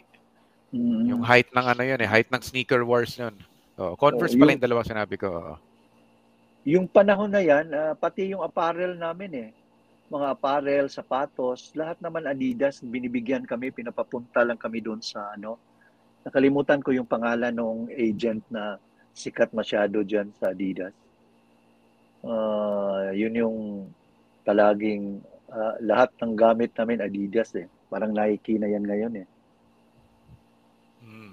Yeah. Yun yung memorable game. Oh, ganda ng shooting. Ramdam mo pa rin, ha? Ramdam, ramdam mo pa rin yung yes, ano, ramdam na ramdam eh. Juan Ramon. Diba? May shooting oh, form yeah. mo, Coach, talagang very ano. Ganda. Oh, parang, I'd like to see parang, the box score nga rito eh. Ilang ilang kaya tres mo rito, coach? Hindi ko alam, hindi ko na matatandaan. Basta oh. alam ko twenty games and naging oh. memorable yung game na yan dahil kay Mon. So, so yun yung natandaan ko eh. Medyo maganda nga yung game, maganda yung laro. Tapos biglang, biglang nag-isip ka ng pangit eh dahil doon sa pag-distract niya sa'yo eh. Veteran's move nga. Veteranong move. Ganun talaga. One of the best naman yan eh. Oo, natatawa ka eh. Hmm. Nakita ko si Coach Ato Agustin na kagabi, no? Uh, sa P B A kasi assistant coach din siya ng San Miguel. So that, yung nakabantay sa'yo dyan eh. Andun din kagabi. Oh, aside from your, yung mga kaibigan mo nga, nadabagit ko sa'yo kanina, si Boise, si yes. Coach B-Boy. Si, si Coach Ato rin, di ba? Kalaban, uh, yeah, si Coach Ato naman. Si, si, si Ato naman, di ba? Kalaban ko rin yan sa Army doon sa P A B L eh. Lagi rin hmm. kaming nagkakalaban yan. Naging Hope pa yan at saka ano, naging Hope at saka R F M. Right, right. right. So, ma- ma- matagal rin yung pinagsamahan namin yan eh. Dahil parehas kami ng manager niyan eh, Danny Espiritu eh. Ayan, si Boss Danny, nandun din kagabi. Sa game, as oh, usual. In- hindi ah. naman nawawala. Kasama ka rin pala doon. Kasi siya yung guest din namin mga yun, three weeks ago yata. Mm, Kwento yeah. ka dyan lahat ng mga pinagagawa niya. Actually na, Actually nga nakita, 'di ba? Binig, binigay mo kayong link sa akin na ano, eh, pinapanood ko. Yung yung nakita ko yung kay Boss Danny, binuksan ko. Sa totoo niyan, eh hindi niya binanggit kasi. Yung apat oh. na players na pumunta doon, kami 'yun. Oh, kasama ka. Kasama ka pala. Oh, okay, okay. Kasama ko yung apat na player na hindi niya binanggit niyo doon. Magnolia 'yun, champion kami noon galing. Eh kami ni Jerry, walang ano, wala nang ibang napupuntahan na ano na lugar eh. Naisipan namin pumunta doon. Akala namin pwedeng pumasok na naka-short. Hindi pala pwede. Pinayagan naman. Pinayagan naman kayo eventually. Ah, so, pinayagan naman niya kami. Oo, oo. De, doon Tapos doon na nag-start yung relationship, ha? Hindi na nawala, eh, di ba? Oo. oo, oo. Ang ang ano lang doon, di ba? Yung nung naglaro ako sa Magnolia kasi Uh, naging coach rin ako ng Baste. Naging coach rin ako ng Baste kasi mm. ang nangyari, 'di ba, nung nag-champion kami, uh, tapos uh, si yung isa sa mga Vicar president na, na naging ano doon si Father Ludes. Uh, nagkaroon sila ng ano, nagkaroon sila ng ng ano misunderstanding ni Coach Francis kasi si Coach Francis parang nagpunta ng R P team, naiwan yung Baste. Eh, ako yung kinuha na coach ng okay. San Sebastian College. So, ang ang coach ko sa Magnolia is si Coach Derek. Pero, pag naglalaro kami Lasal at saka San Sebastian, kalaban kami dalawa. Kaya, kaya, ibang klase nga, ibang klase talaga. Ayan. Yung mga ano yung panahon ng ng basketball, hindi mo talaga alam. Sipin mo naging coach ko sa Magnolia tapos kalaban ko sa Lasal at saka ano uh, Lasal at saka Baste na games. What's the next? Let's check the next photo, ha. Ganda ng mga ganyang kwento, yung mga intertwining ng mga tao. Uh, coach, there's a question, no? So you played nineteen ninety-one, regular lineup ka ng, ng Diet Sarsi, et cetera, yung mga ibang names. Then in nineteen ninety-two, hindi ka na lineup. Tama ba? Naglaro ako ng ano? Naglaro ako ng R F M na amateur. Amateur, balik, balik P A B L. Uh, balik balik P A B L ka muna. Pero ito maganda kasi, kasi bumalik ka noong nineteen ninety-three, kasama mo na itong mga to. Bagong team sa P B A, Santa Lucia Realtors, bagong pasok yan. Eh, kilala mo naman yung Santa Lucia. Diyan si Boss Buddy, di ba? Si Jerry Esplana, mga puro kaibigan mo yan, di ba? Toying Tebes. Uh, Nat Canson, Coach Nat. Nat Canson. Also, all these guys, halos parang reunion ninyo. Nani De Mihilio, nandiyan yes. din, di ba? Kayo-kayo yan. Uh, pero yung mas magandang picture, hindi yung naka-uniforme sa kaliwa. Yung nasa kanan na mas magandang picture talaga. Oo. Oh. Ah, sino sinong sinong ano? Sinong i-assault nyo rito, coach? Para lost command to. Di alam mo, di ba nagpunta kami ng Rojas niyan eh, di ba? P B A yung tour. Tapos mm-hmm. uh, ano yan, uh, ka, uh, ano palang, uh, ano, nag-aasawa nga si Bong Alba at saka si Vivian Velez. Okay. Kasama namin si Vivian sa tour. Oh, wow. Okay. Na, napunta kami ng Rojas. Ito, nag, na, nagpunta kami sa dagat. Tapos, merong mga nagbabantay sa amin ng mga military. Eh, habang nagbabantay sila, eh, nakikita namin yung mga baril, hiniram namin. Nagpa-picture kami lahat. Nagpa-picture tayo. Kaya, ano, nagina, buti walang, ano, walang pumutok bigla, ano? Hindi pala naka-safety. Naka-safety pin lahat yata siguro. Ah, matindi, pinahiram pa nila. Diba? Oo, oh, pinahiram sila. Nagba- at sila talaga nagbabantay sa amin yan eh. Dahil medyo remote yung lugar na pinuntahan namin eh. Pero yun na, tuwang-tuwa nga kami. Meron kami mga baril lahat yan eh. Sino tong nasa harapan? Yung nakaluhod. Sino nakaluhod yung sa harapan? Yung water boy namin, utility oh, boy. Eh, siya, ah, siya nakatutok yung baril niya eh. Nakatutok talaga eh. Oh. Ayun, nasa ganun pataas eh. Siya nakatutok talaga eh. Oo nga.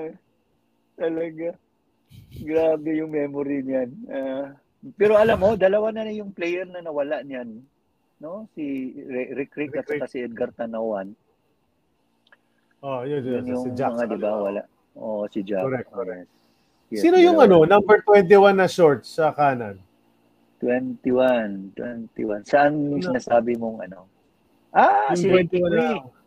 Oh, that's Ricky si Kui. Okay, okay. Yan. Oh, the, the rest kilala ko naman. Si Wilmer Banyares, si Andy De Guzman, oh. Payat na payat. Diba? Si Toying, tapos yan. Si Limpot. Pero, yung sa, yun, sa kaliwa nga. Tapos yung, yung import na ito, si Shell, diba? That's Shell. Lambert oh, Shell. Si Lambert. Lambert, Lambert Shell, uh... Shell Lambert, yeah. Ano yan eh, pinsan ni ano yan eh, Bobby Parks. Ah, ganun ba? Tapos naglaro oh. Sa Shell, Bobby Parks. Okay. Yes. Diba? So, maganda sana kung nag-Shell si Lambert Shell, ano? Oo. Nagkasama ko kasi yan before. Coach Ado, Adonis, kasama mo rin dyan, no? Diba sabi yes, mo, kas- uh, kasama kayo ever since, eh, yan, si Adonis. Jojo Villapando. Yes, yes. Si Jojo, ano dyan din, ah. Uh, daming alumnos eh, na rin, mga alumni natin din, nandyan sa picture na yan. Ito kasi si si Sheila Lambert, kaya kilalang-kilala ko pa. Before kasi, di ba, before ako nag-Santa Lucia, nagkasama na kami niyan, kami ni Bobby Park doon sa uh, Hong Kong. Hong Kong kay Goyo Cup, natandaan ninyo si Boss Goyo, si... sa si Goteng Cup. Si ano, oh, Goteng Cup, yes. yes. So, Goteng Cup. Yun. Nakasama ko yan. Kasama kami nila Coach Boise. Mm-hmm. By ano si ang coach namin si si ano si yung sa Letran na maliit, magaling din. Ah, kalimutan ko. Ah, yun kasama namin sila Boise, sila Jerry Gonzalez. Mm-hmm.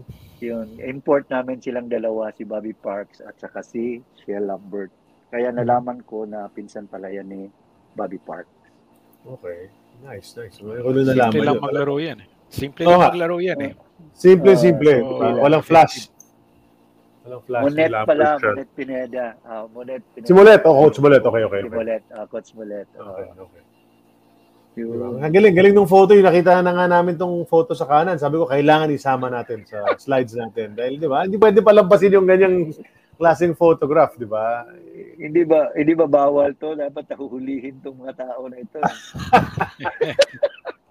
Hindi, dapat dapat may yung masisante yung mga nagpahiram sa inyo nung mga oh, armas nila, di ba? Correct. yung, yung lugar kasi na yan, kailangan talaga may dala ka eh.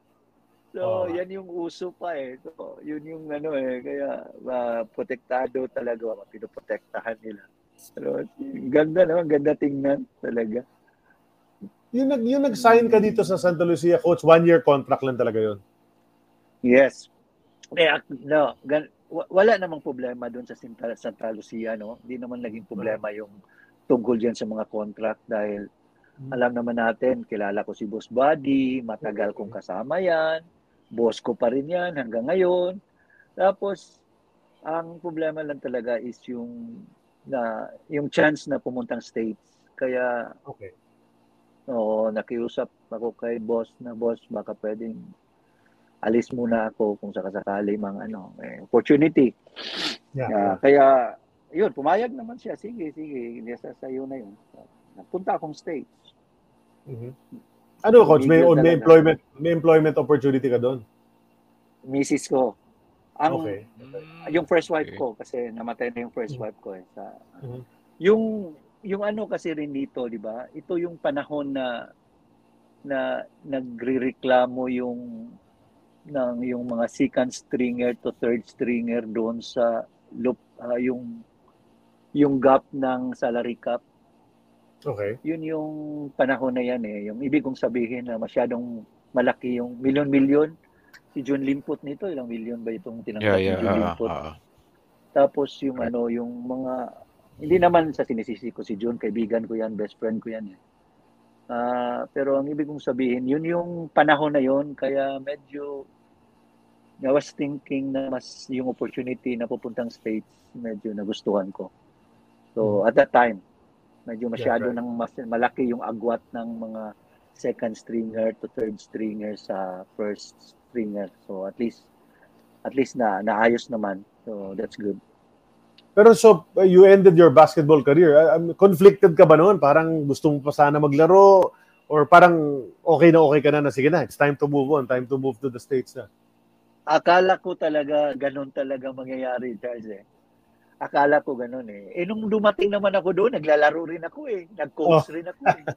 right, yun right. nga eh, yun yung hindi, ka, hindi ko na ano eh. Kasi pagdating mo doon, P B A player ka eh. Kailangan mo pa rin marami kasing Filipino community doon na natutuwa na kasama ka.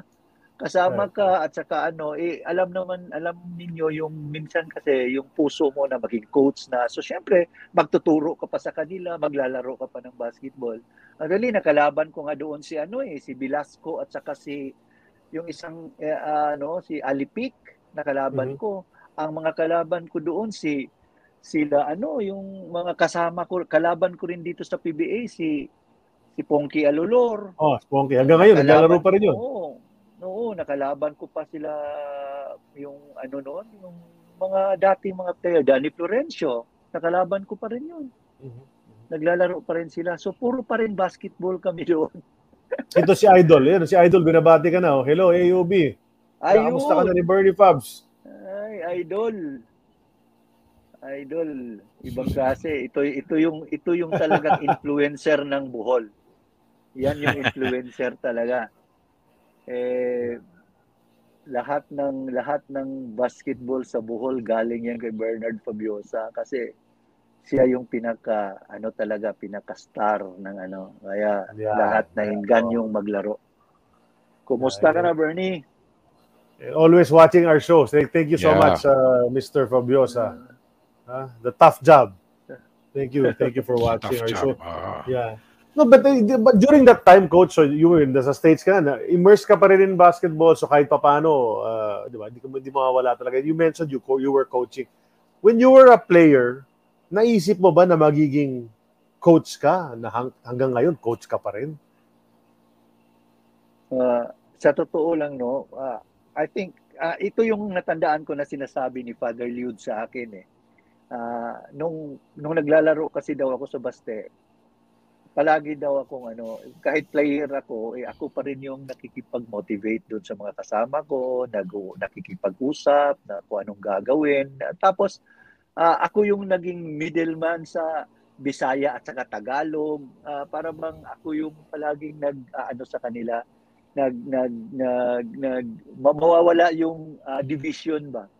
So, I think siguro, no, yun yung ano, kasi sila naman yung nag-open ng opportunity sa akin na mag-mag-coach even if naglalaro pa ako ng basketball. So, nandito na talaga. Eh, nung pumunta rin ako sa ibang bansa, ganun rin yung feelings ko eh. Kasi pagdating doon, siyempre yung mga kasama mo sa team, tinuturuan mo rin.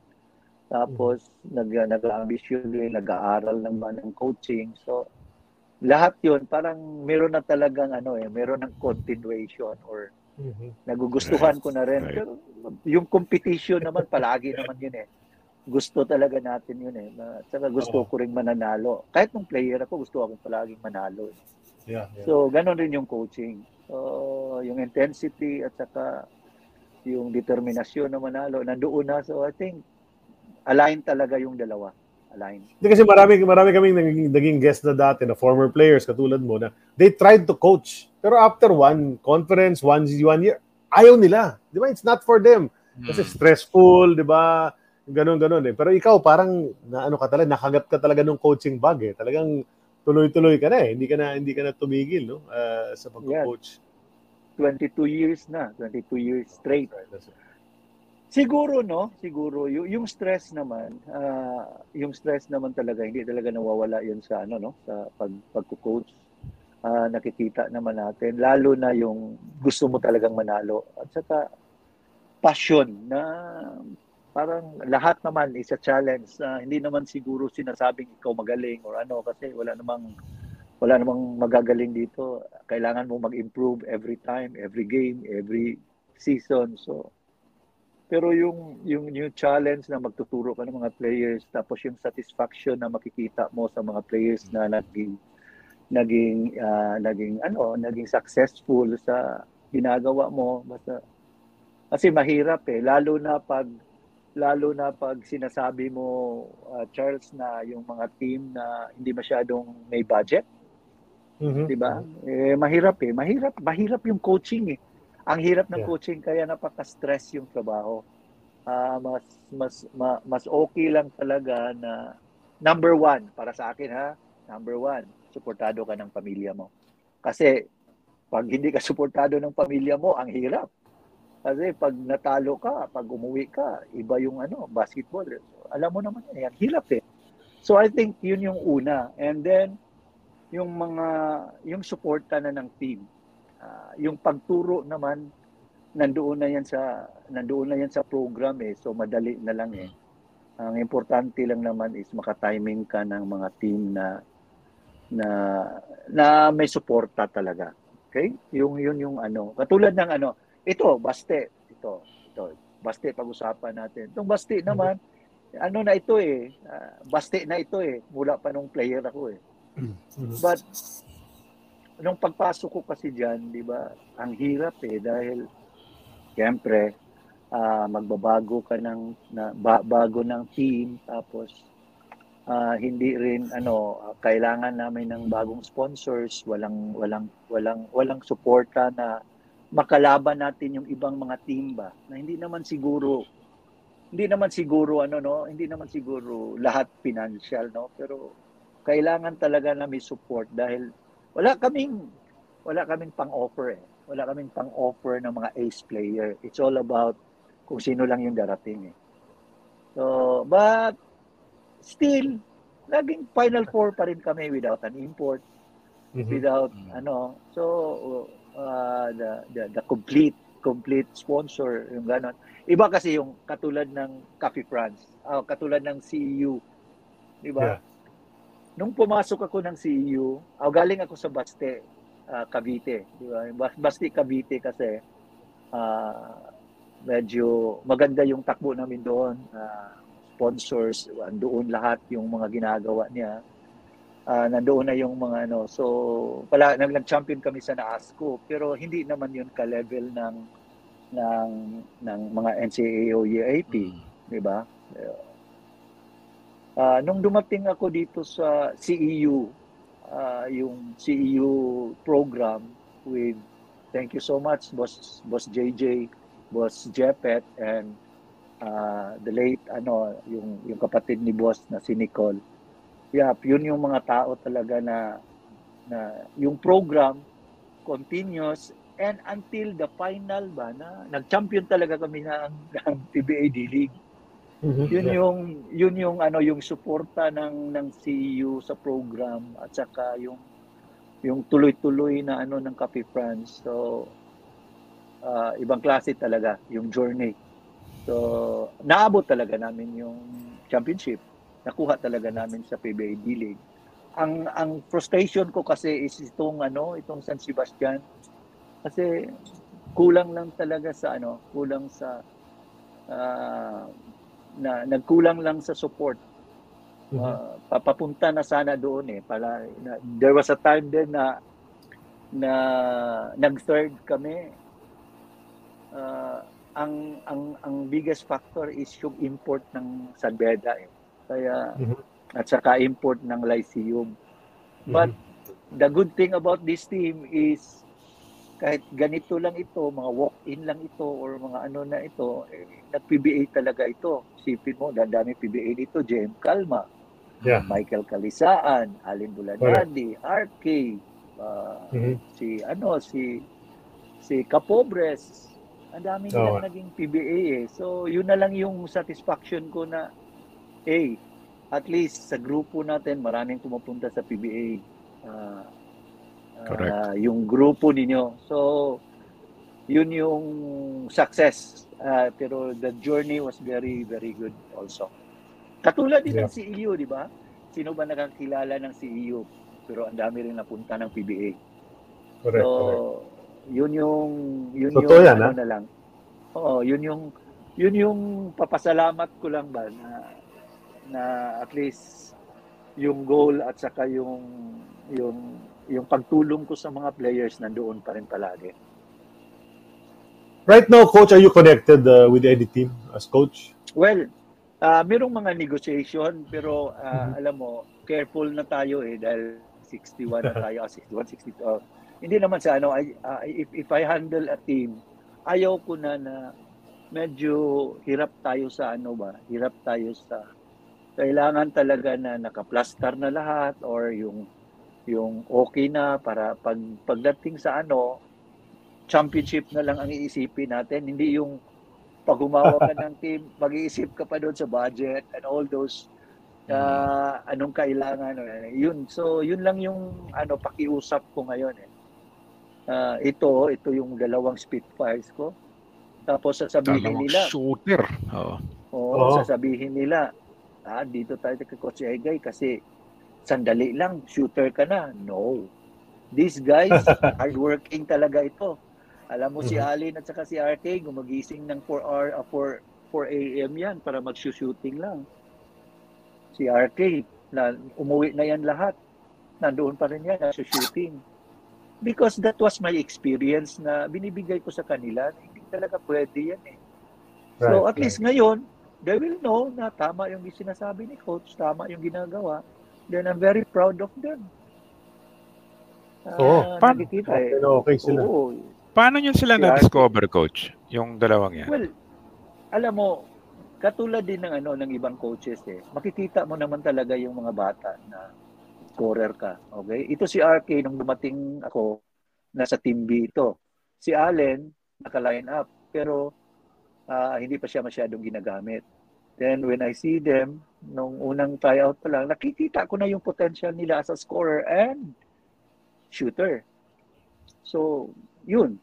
Kailangan lang naman yung program, pagpalakas ng katawan, lahat, gagawin. Then, mga mga coachable naman itong dalawa.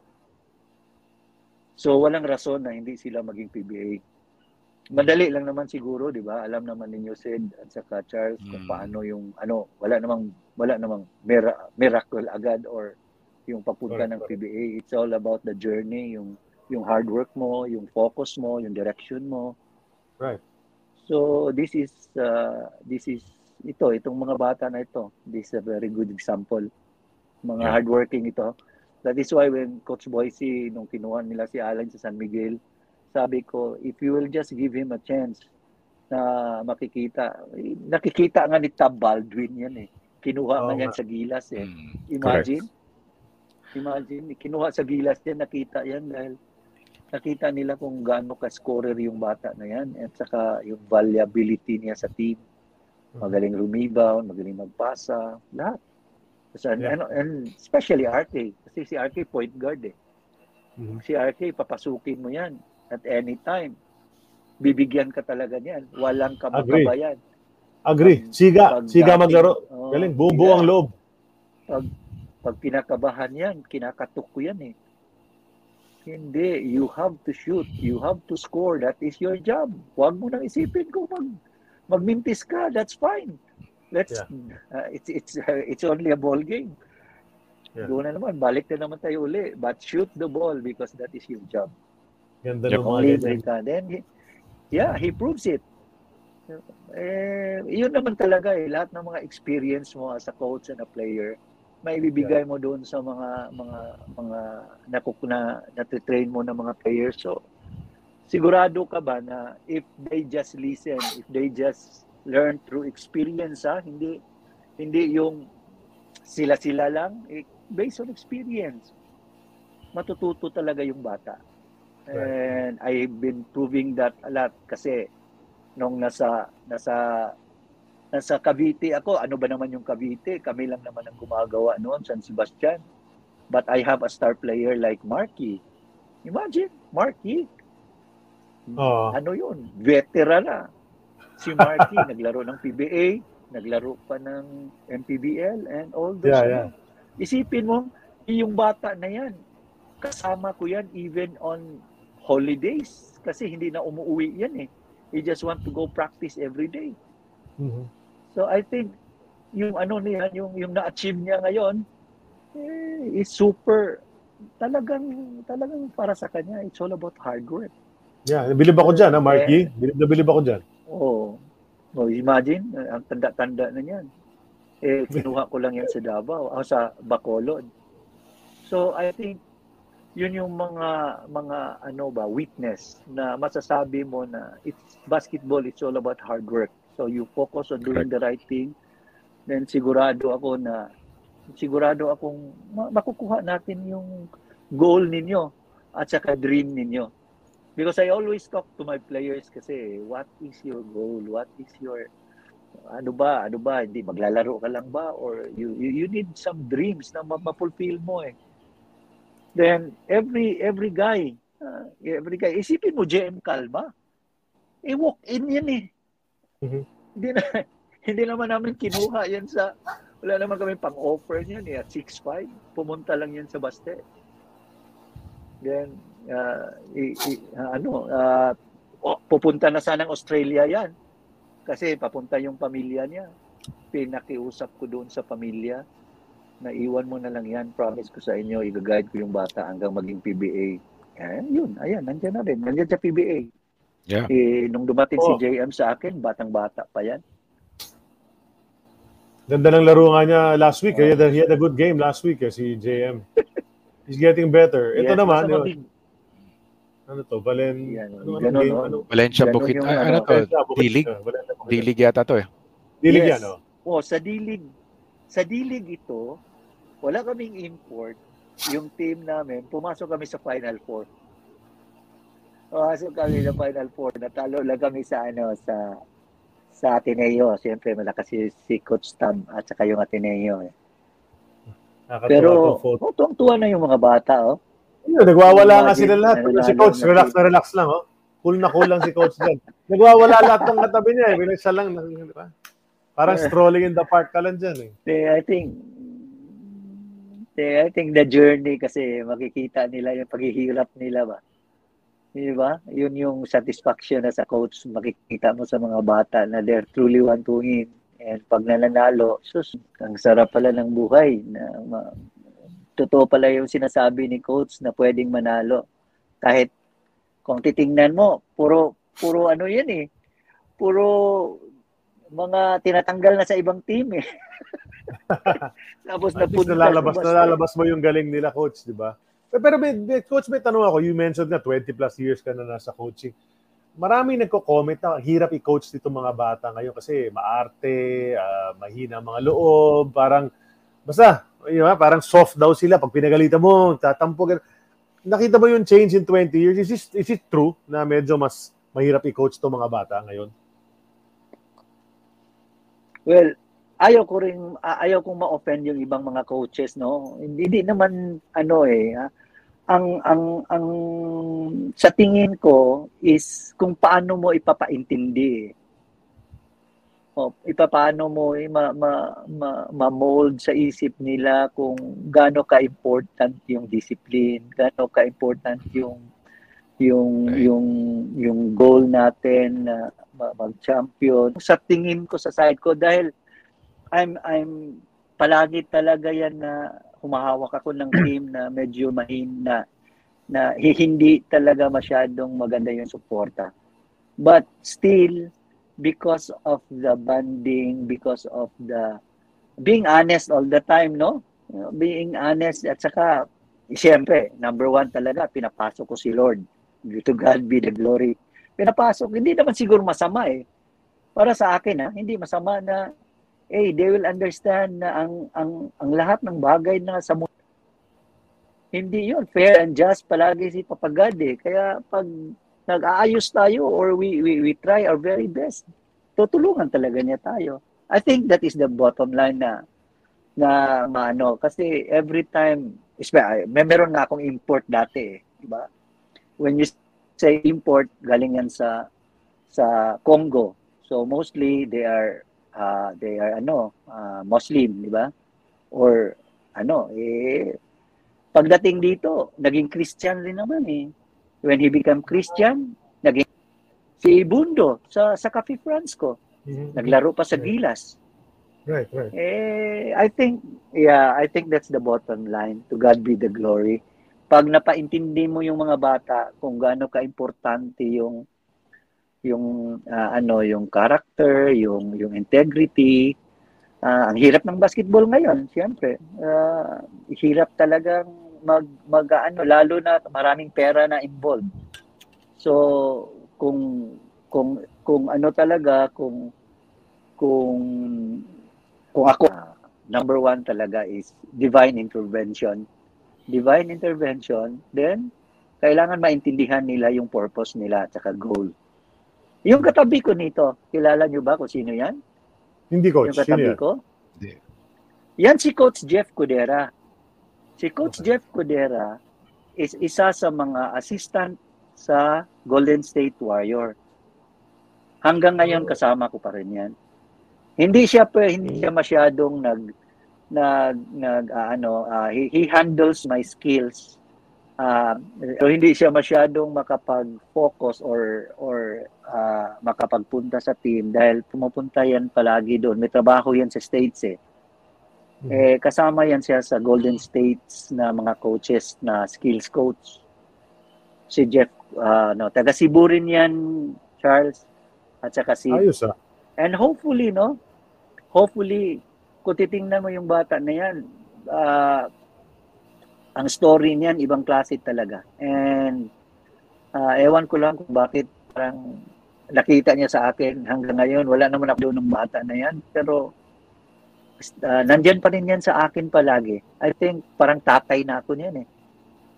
And he's very successful also. So kung, kung ano, sana uh, ma- makita rin siya, ma- ma- maano siya, no? Ma- Pero ibang klase yung bata na yan. Very successful yan. Isipin mo, Golden State Warrior ka. Uh, isa sa mga skill coach.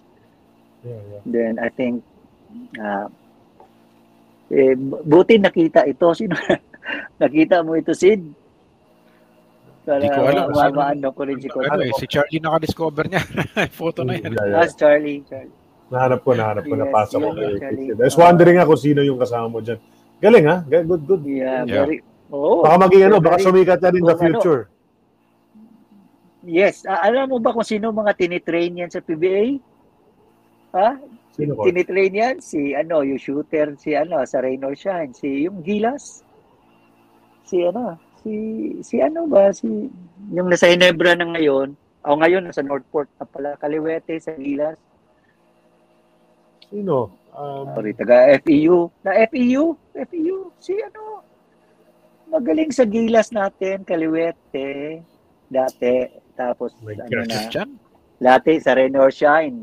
Jeff Chan? Dati sa Jeff Rain Chan. Or Shine. Jeff Chan. Jeff Chan, yeah. Yeah, yeah, yeah yan yung nagtitrain kay Jeff Chan. na, oh. Na-pinpoint mo sila. Sorry, Jeff. Oh, eh. Rain or Shine, Hinebra, North. Jeff, ang daming, oh, ang daming iniisip eh. So, si yeah. Jeff, si, si ano, si, si, si, ano, yung dating nag-retire, si, sa, uh, na magaling na magaling yun, sa, kasama ni, ano, sa champion team, sa Pure Foods, na taga Davao, Bisaya, si, silent lang kasi yan eh, kasi pag pumupo, ha? P J? Natandaan mo yung, P J, oh, P J, P J, mo. P J, oh, P J. Yeah. Uh, okay ba? Okay yung mga context clues. Simple lang kasi siya eh. Masyado siyang humble eh. Kasi alam mo, may hotel yan sa Cebu. Meron siyang Oh, may hotel yan sa Cebu, sa Tabuelan. Ang tawag sa hotel niya is Taas ng Tiris, meron siyang facility doon. Ang mm. nagpupunta doon, si Carl Tamayo, si... Oh, wow. Yung, yung, oh, lahat ng mga, mga ano, oh, nag, nag, nag, nagpupunta na doon yung mga targardate ng, ng Green Hills. Yung mga bata na nagpapatrain sa kanya. Yun. Kaya parang Jim Grover ng ano yan eh. ng Pilipinas mm-hmm. eh. Nice. Okay yan. Well, well I wish so, he can help a lot more players. Baka so, sumikat yan in, in, in the... Yeah. At least nabanggit siya rito sa show. Ha? Baka bilang sumikat yan. Ha? Kilala natin. Alam natin na bata ni Coach Egay yan. So, pag sumikat na yan, dapat uh, kaibigan na natin yan. No? Diba? Pero so eventually, when, when did you come back, Coach? Kailan ka bumalik? Uh, how long were you in the States before you came back to coach? Mga five to six years. five to six ah, years. So matagal ka na rin ka pala. Oo, na, na, uh, oh, matagal ako sa States. Tapos, uh, nag-ano ako ng ano eh, si Buana Lulier. May nakita kasi ako kanina eh. Naging assistant coach ako ni Francis. Yes, eh. yes. Sa si Buana Lulier. Pagbalik ko na. Uh, yan yung una na ano. Kaya lang na, natigil kasi yung M B L eh. Doon ko nakita si Noel Sarate. Nawala rito today dahil busy pero dapat kasama natin siya uh, ngayon. Di ba? Oo nga eh. Yun, uh, tapos nakasama ko rin siya na ask ko si Noel eh. Yes, yes. So, busy may ano, may seminar ngayon. Para sa mga ngayon, oh.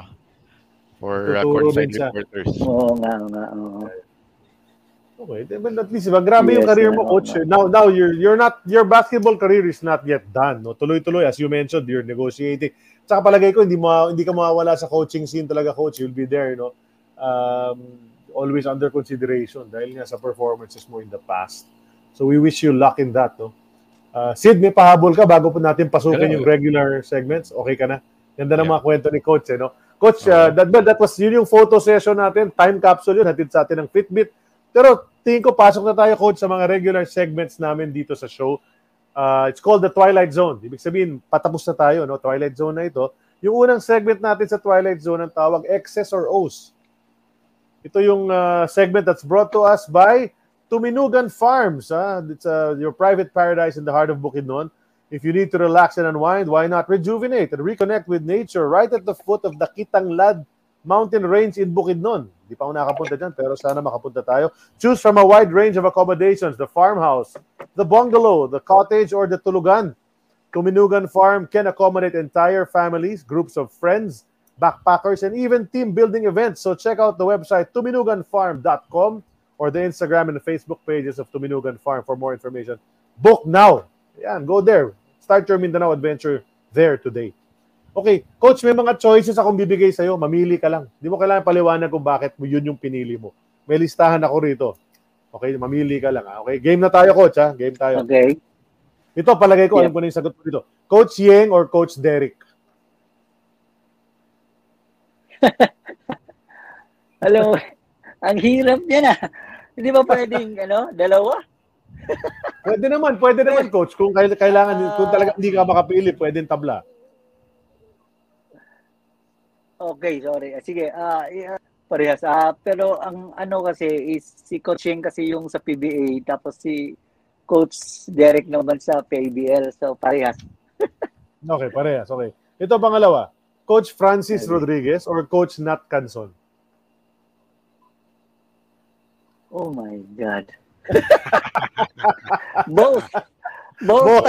Okay. Parang both ang mangyayari. Maraming both, both. yata mangyayari dito. Both. Okay, okay. O oh, sige, coach, ito ah. Buddy Encarnado, ah? Buddy Encarnado or Elmer Yanga? Yan, ma, pwede na. Buddy ako, buddy. Kasi buddy, okay. matagal kami kasama ni boss. Yes, yes, yes. Ta- okay. Uh, matagal kami kasama ni boss. ito, ito, sa Diet Sarsi. Terry Saldana or Yoyoy Villamin? Terry, mas ano kami ni Terry, Terry. mas close Terry, okay. kami. Pero close din naman kami ni Yoyoy eh, uh, Terry. Okay. Okay, ito ba, ito, hinanda ko itong listahan bago tayo nagkakwentuhan today. Ha? Rick Rick Marata or Bernie Fabiosa? Yeah. Well, Bernie, automatic talaga okay. yan. Pero automatic kaya nga, Rick Rick. Automatic, eh, automatic, okay, okay. okay, ito next. Pido Harencio or Al Solis? Well, sa ano, si Al talaga. Kasi si Al yung ano eh, medyo ano namin sa Cebu. Yeah. Okay, okay. Ah, so, pero si so, Coach Pido, kaibigan ko rin yun. Oo, oh, oh. oh, lahat naman yung mga kasabayan mo, yung lahat na yan eh, di ba? Okay, uh, yung next, uh, Bong Alba uh, or Andy De Guzman? Natatawa si Coach. uh, pa, kasi, kasi baka magalit si, magalit si Andy ko sa akin yun eh. Dinalhan ako sa Australia eh. Pero, parehas yan sa kanila. Both, both. Okay, okay, okay, both. Okay, okay. O ito, mga big men, Nani De Mihilio or Sunny Cabato? Well, yung pinagsamahan talaga, Nani De Mihilio talaga. Yeah, pinagsamahan. Tama, tama.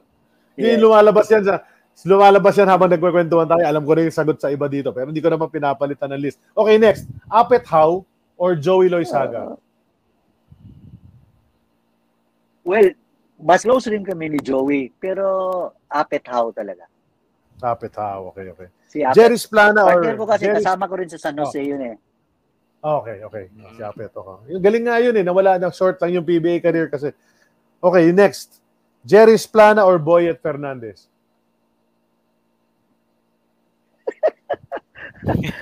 Mas close kami ni Jerry. Mas, mas, okay. mas, all, uh, mas younger namin si, ano, si Boyet. Ni Jerry. So Jerry, Jerry yan. Okay, ito. As a player, ha? as a player ito, Coach. Opensa o depensa? Well, offense talaga. As offense a player, I'm an offense. Oh. As a coach, as a, depensa. As a coach. Ayun, yun yung next question ko. As a coach naman, o oh, depensa naman. Okay, okay. Ito, coaching okay. or playing?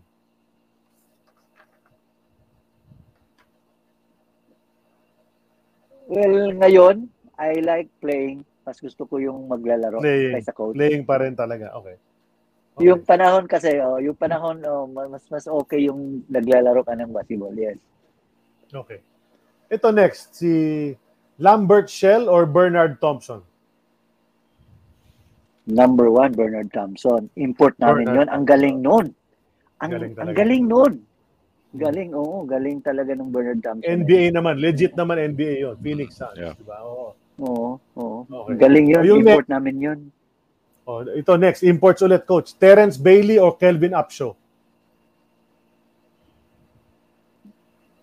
The, dito na ako kay, ano, kay, kay Upshaw. Upshaw. N B A din yun. Oh, ito. N B A na naman. Mike Magee or Louis uh, Lloyd? Lloyd. Lloyd, Louis oh, Lloyd yun. Pa, hindi ha, Louis Lloyd yun. First five yun ng ano eh, Houston Rockets. Mm, Magaling oh, yun. Black, na black drugs, Superman, na drugs lang. Oh. Na, uh, na drugs lang yan. Silang dalawa ni Mitchell. Nakita, Whitney, so. na, nakapractice ko kasi yun eh. Ang galing ng tao na yun. Magaling yun. Grabe nga, tinitingnan ko yung mga import na nakalaro mo. Ang gagaling eh. Ang gagaling, puro N B A. Bernard Thompson, Kelvin oh. Upshaw, Mike Magee, Louis Lloyd, oh. di ba? N B A level yung mga nakasabay mo oh. sa P B A career mo, di ba? Yeah. Okay, and then the last one, Sorry. papakita natin yung photo. Let's show the photo, Carly. Ayan, Coach. Sino ba? Si si Aiko, si Carmina, o si Rufa? Alam mo si Rufa, pinsan ko yan. Hindi pwede. Hindi pwede si Rufa. Okay, okay. Uh, well, parehas maganda. Both na lang. Uh, both yung dalawa, Carmina and Aiko na lang. Okay, Carmina and Aiko. Uh, diba? Kasi hindi yeah. pwede si, si Rufa. Si Rufa, Rama yan eh. eh. Oh, correct, pinsan correct. Pinsan ko yan eh. Oh, pin, oh pinsan mo pala sila, Annabelle, gano'n? I mean, mga kamag-anak yes, mo pala. Yes. Oh, okay, okay, okay. Rama Alright. kasi yung mama ko eh, Rama. Rama ah, yung mama. Okay. Ah, okay, see. Oh, yung mga connections natin nakikita rito sa show. Okay, so that's X's or O's brought to us by Tuminugan Farm for episode one eighty-two of Eternity of Basketball. Let's turn it over to Sid Ventura for the seryosong tanong. Okay, yes. Uh, itong section na to brought to you by Seryoso Chili Garlic, uh, delicious aromatic and crispy chili garlic bits in pure coconut oil made with natural, locally sourced ingredients. Okay? No preservatives, artificial flavorings, at no salt. Chili garlic na seryosong manghang at kaya kang ipaglaban di gaya ng ex mo. Ang seryosong tanong natin para kay Coach uh, Egay, Para sa'yo, Coach, sino pinakamagaling na shooter na nakalaban mo? At mas magaling ba siya kaysa sa'yo? parang, parang obvious, ah. si Alan, si Alan. Si Alan, Alan talaga. Medyo, Alan talaga. Alan, Alan Kaydek. Ang pinaka nakikita ko talagang ibang level. Ibang level yung shooting rin niya. So, mas magaling siya. So, mas magaling ka. Well, ala na... M V P yun eh. Nag-M V P ng P B A eh. So, magaling talaga. magaling, magaling. Magaling naman talaga si Alan. Oh. Yeah, well, yeah. Mabilis, ang bilis na sagot ni Coach Egay. Wala ka tayong magagawa eh. Akala namin mag-iisip ka pa, Coach eh. Di ba? Pero... Oh. Akala ko, masisingin one boy ka. Marami pa, namang magagaling na shooters eh. O, magaling namang, maraming magagaling na shooters. Pero, eh, isipin mo, si Alan nakasama ko, nakalaban ko. Uh, isa sa nakikita ko na wala ring ano, walang tsamba yun. Pinaghirapan talaga yun. Meron kasi mga shooter din na... Oh. Kung number one si Alan Kaydek, oh. Siyempre, number two si Egay Macaraya. Sino si number three, four, five sa shooting? Okay. Uh, eh, meron... Ang shooter kasi, no, uh, meron kasing long at saka short, di ba? Mm-hmm. Yung ang ibig ko sabihin perimeter at saka three point. Uh, doon okay. Sa ano, 'di ba? Doon sa mga mga bagong doon na, bagong generation or yung dati namin. Panahon, panahon mo. Namin. Panahon ah, mo. Panahon namin uh, automatic 'yun si Boy. Si Boy rin, si Boy Kabaho. Boy Kabaho. Okay. Si Ato Agustin. 'Yun yung mga shooter din namin sa nung okay. ano. So yun yung mga isa sa mga shooters din na mahilig sa three points. Kasi maraming shooter eh. Uh, natandaan oh. nyo yung Tony De La Serna? Of course. Tony De La, De La Serna. Oh. Mag- oh, perimeter oh. din eh. eh ma- oh, oh. Hindi, hindi masyadong three points pero oh. magaling. So, yung three points, may mga, special, may mga specialist naman sa three points. Ruel Gomez. Mm, oh, yeah, yeah, yeah, si Ruel pa. Oh, si Ruel diba? Tres, Gomez. Diba? Yung tres si, talaga. Si, ano, si...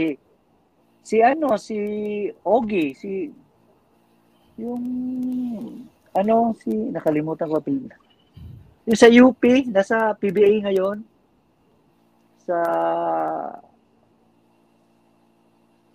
no, kada, sa, sa P B A ngayon, nasa, ano, sa, sa U P, si, ano, si, na, ano, sa, nasa, na, ano, siya, na, na, ano, sa mga referee.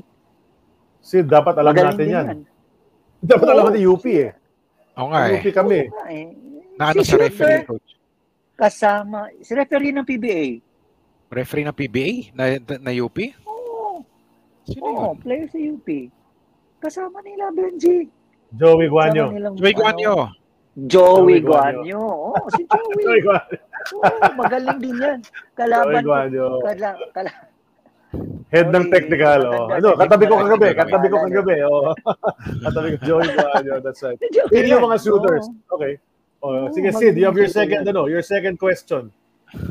Okay, next naman. Ang segment ko brought to you by Manila Cookie Story. Yan.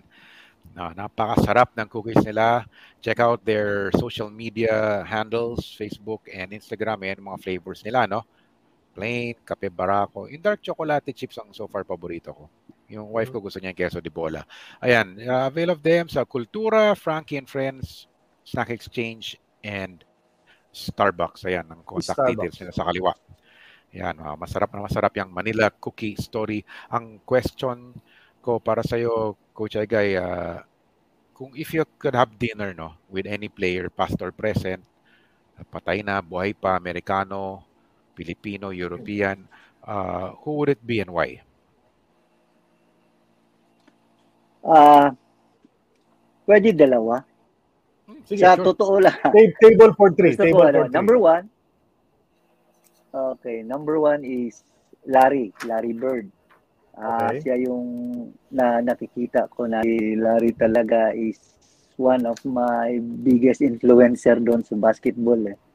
Uh, marami akong natutunan sa kanya. Pangalawa is Steph Curry. Alam mo na, alam naman natin na yung laro ni Steph nag-revolutionize ng basketball eh. Correct. Nakikita correct, ko correct, kasi correct. At saka o nakikita ko yung nakikita ko yung diferensya ngayon uh, sa mga, alam mo, dati kasi pag nagpa-fast break sa akin, ikaw lang pinapayagan ko na nagpa-fast break tayo tapos tumitira ka ng three points. Pa-fast break na ha, pwede naman nating i-lay up yun eh. Isa lang kalaban eh, dalawa o ano. Pero kung tumira ka dyan sa three points, oh, payag na rin ako. Wala na akong magagawa dyan. After the record, ha? After the record. Di ba? Mm-hmm. Eh ngayon kasi si Steph, transition threes. Ibang klase talaga. So, mm-hmm. gusto kong malaman kung ano ba talaga. Hindi, yung mga pinapakita kasi niya is na ano, ibang ibang level talaga. Okay? And and and the last one is ah uh, siyempre yung paborito kong coach na ano uh, kahit sino eh basta pa ano eh gusto uh, gusto kong ma makausap uh, ma, ma, ma, ma ano na yung yung coach ng Spain na si ano yung sikat na coach nila. Uh, gusto mas nagustuhan ko kasi yung coach ng Spain ngayon, Scariola. Yung yung yung, yung yung dating coach nila, de, yung dating coach ng Spain na nag-revolutionize doon sa sa ano nila. Uh, si ano ba yun? Si yung coach nila Pau Gasol na nakapag nakapagtalo doon sa ano. Ah, basta European coach. Mm-hmm. European, Lithuania or Spain. Yun yung mga gusto kong ano kasi malaman ma, ma, nagustuhan ko kasi yung ano naging European basketball sa mm. dahil sa pag-ano Sergio nila, Scariolo? Pag, uh, yeah. Yes, Sergio yes, Scariolo, uh, yun alam ko eh. Sergio Scariola, sorry. Oo, uh, uh, uh, yun yun. yun uh, uh, yung upgrade ng basketball nila ba na nakihirapan yung U S A. Yun yung gusto kong yeah. ano. Wala naman kasing seminar kasi ayaw nilang mag-seminar eh. Ayaw nilang ibigay yung knowledge nila. I don't know. Right, right. Dream lang ba? Dream. Right, right. Dream lang. Dream. So yun yung mga gusto mo ka-dinner ha? Table for four. Di ba? Okay yun. Yes. Puro shooting yes. yung pag-uusapan. Saka ikot yes. ang bola. Oh. May nagtatanong, may nagtatanong dito si June. Oh, late man. to the show. June Villorente, kung nak- nakabantayan ni Coach Egay si Samboy. Yes. Sinabi na ni Coach kayo na. Yes. Pinakamahirap bantayan si Samboy. The best talaga. Malakas. Tough oh. tumalon. May drive to the basket. Lahat yun. So napag-uusapan namin yun. Near the start of the show. Yes, so, yes. Rewind mo na lang. Si Samboy Lim, uh, si Samboy, baptism of fire sa akin yun. Dahil pagpunta ko ng Manila, yan yung pinakamahirap na tao na babantayan na uh, binabantayan ko. Yeah, yeah. So, yeah. Confirm. Confirm yun. Ha? Diba? Okay, so we'll, papasok tayo sa last part of our show, no? Before we we sign off. We, it's called Hello Porky. Ito yung bati coach ni Joe Cantada sa anak niya pag may coverage ng P B A. Hello Porky. So ito yung batian portion. Kaya sabi ko sa inyo, it's time to greet, thank, acknowledge anybody that you would like to. You can do that now, coach. Okay, number one is uh, no, pasalamat ako sa family ko sa support sa journey ng basketball ko at sa coaching ko. Sa sa mga sister ko na nasa Cebu and Bohol and sa lahat din ng involved doon sa P B A, yung mga teammates ko, yung Tired Lemors, yung barkada ko na Family Friends and Dogs and all na mga tumutulong sa akin na na nakapunta ako sa level ng papuntang P B A. And special thanks to the owner of Coffee France na nagbigay sa akin ng championship sa P A B L sa, sa D-League, which is uh, Sir Boss Johnny Yap, uh, Boss Jepet, uh, my late friend Boss Nicole, and sa journey ko rin sa San Sebastian College, Recoletos, na yung lahat ng mga O A R priest uh, with Father Egay, uh, Father Glynn and Father Egay and sa lahat ng mga pare, Father Mads, uh, tapos journey ko sa sa P A B L, my my coaches and my managers, sila sa, sa Santa Lucia, uh, kay kina Coach Nat at saka yung uh, manager namin na si Boss Buddy and the owners na sila Jesse Jesse uh, si, no sila uh, Boss X C Robles and the rest of the management, and sa R F M Swift kay Boss Joey and kay Boss Elmer Yanga and especially kay Coach Nat and my late Coach Nato Ato Bart uh, uh, Nadorata, and my head Sebastian uh, Manila, Coach Orly Orly Castelo and Coach Francis Rodriguez. Thank you for the journey also. And sa lahat ng mga involved, my my my boss Jesse Santos na tumulong sa amin sa panahon namin sa Baste. And uh, sino pa bang mga nakakalimutan ko? Well, and lastly but not the least, no, thank you so much for for the ano no, the divine intervention, all all uh, lahat sa, sa sa players pa ko and sa pagka-coach ko na. Uh, thank you so much, Lord, for giving me always the guidance and the strength. To God be the glory always. Uh, salamat, uh, salamat po, salamat Charles and Sid for the opportunity na maging guest ninyo dito, and more power and God bless. Salamat. Our pleasure, Thank coach. you. Our pleasure, Coach. Alam mo si Coach, fiery coach ito. Eh. Intense sa sidelines. Pero malumana yung magsalita. Alala, naalala ko, inaaway mo, nag-aaway kayo ng isang referee. Eh. Ang ganda nung explanation mo sa referee. Eh. Tinatanong mo kung bakit ganito, ganyan. Basta very cool ka nun. I remember watching that game, Coach, uh, last season. So, basta, uh, I, I know you're cool and calm and collected. So, galing. I, kudos to you, Coach. Thanks for sharing your basketball yeah. journey with us. Before we go, as usual, we'd like to thank uh, our sponsors here on the show. Uh, maraming salamat sa San Miguel Corporation for always powering our show. Tuminugan Farm, go there to Bukidnon right now. Seryoso Chili Garlic, Manila Cookie Story, and Fitbit. Thank you to all of you for supporting us. P B A Archives, always for the photos and the information. P H Sports Bureau for partnering with us and always promoting our show. Yep. Um, happy birthday, no? Sa mga nag-birthday sa, P- sa A O B family this past week, si Dwight Lago nag-birthday. Saka si Bocchi Castro, yeah. birthday niya today. Yung dating commentator, no? Panahon ni Ego yan, si Bocchi Castro. Uh, siya yung tagasabi ng foul, Macaraya. Siya yung nagsasabi nun, no? O kaya, Macaraya, three points. So, kaya, three points. Yeah. Happy birthday to Bocchi. Happy birthday sa inyo. Um, we are part of the Globally Ballin' Network. Let's not forget the thank you to Globally Ballin' and uh, the, the people behind the scenes, Aaron, uh, Carla, of course, today. Thank you, Carla, for, for helping us out.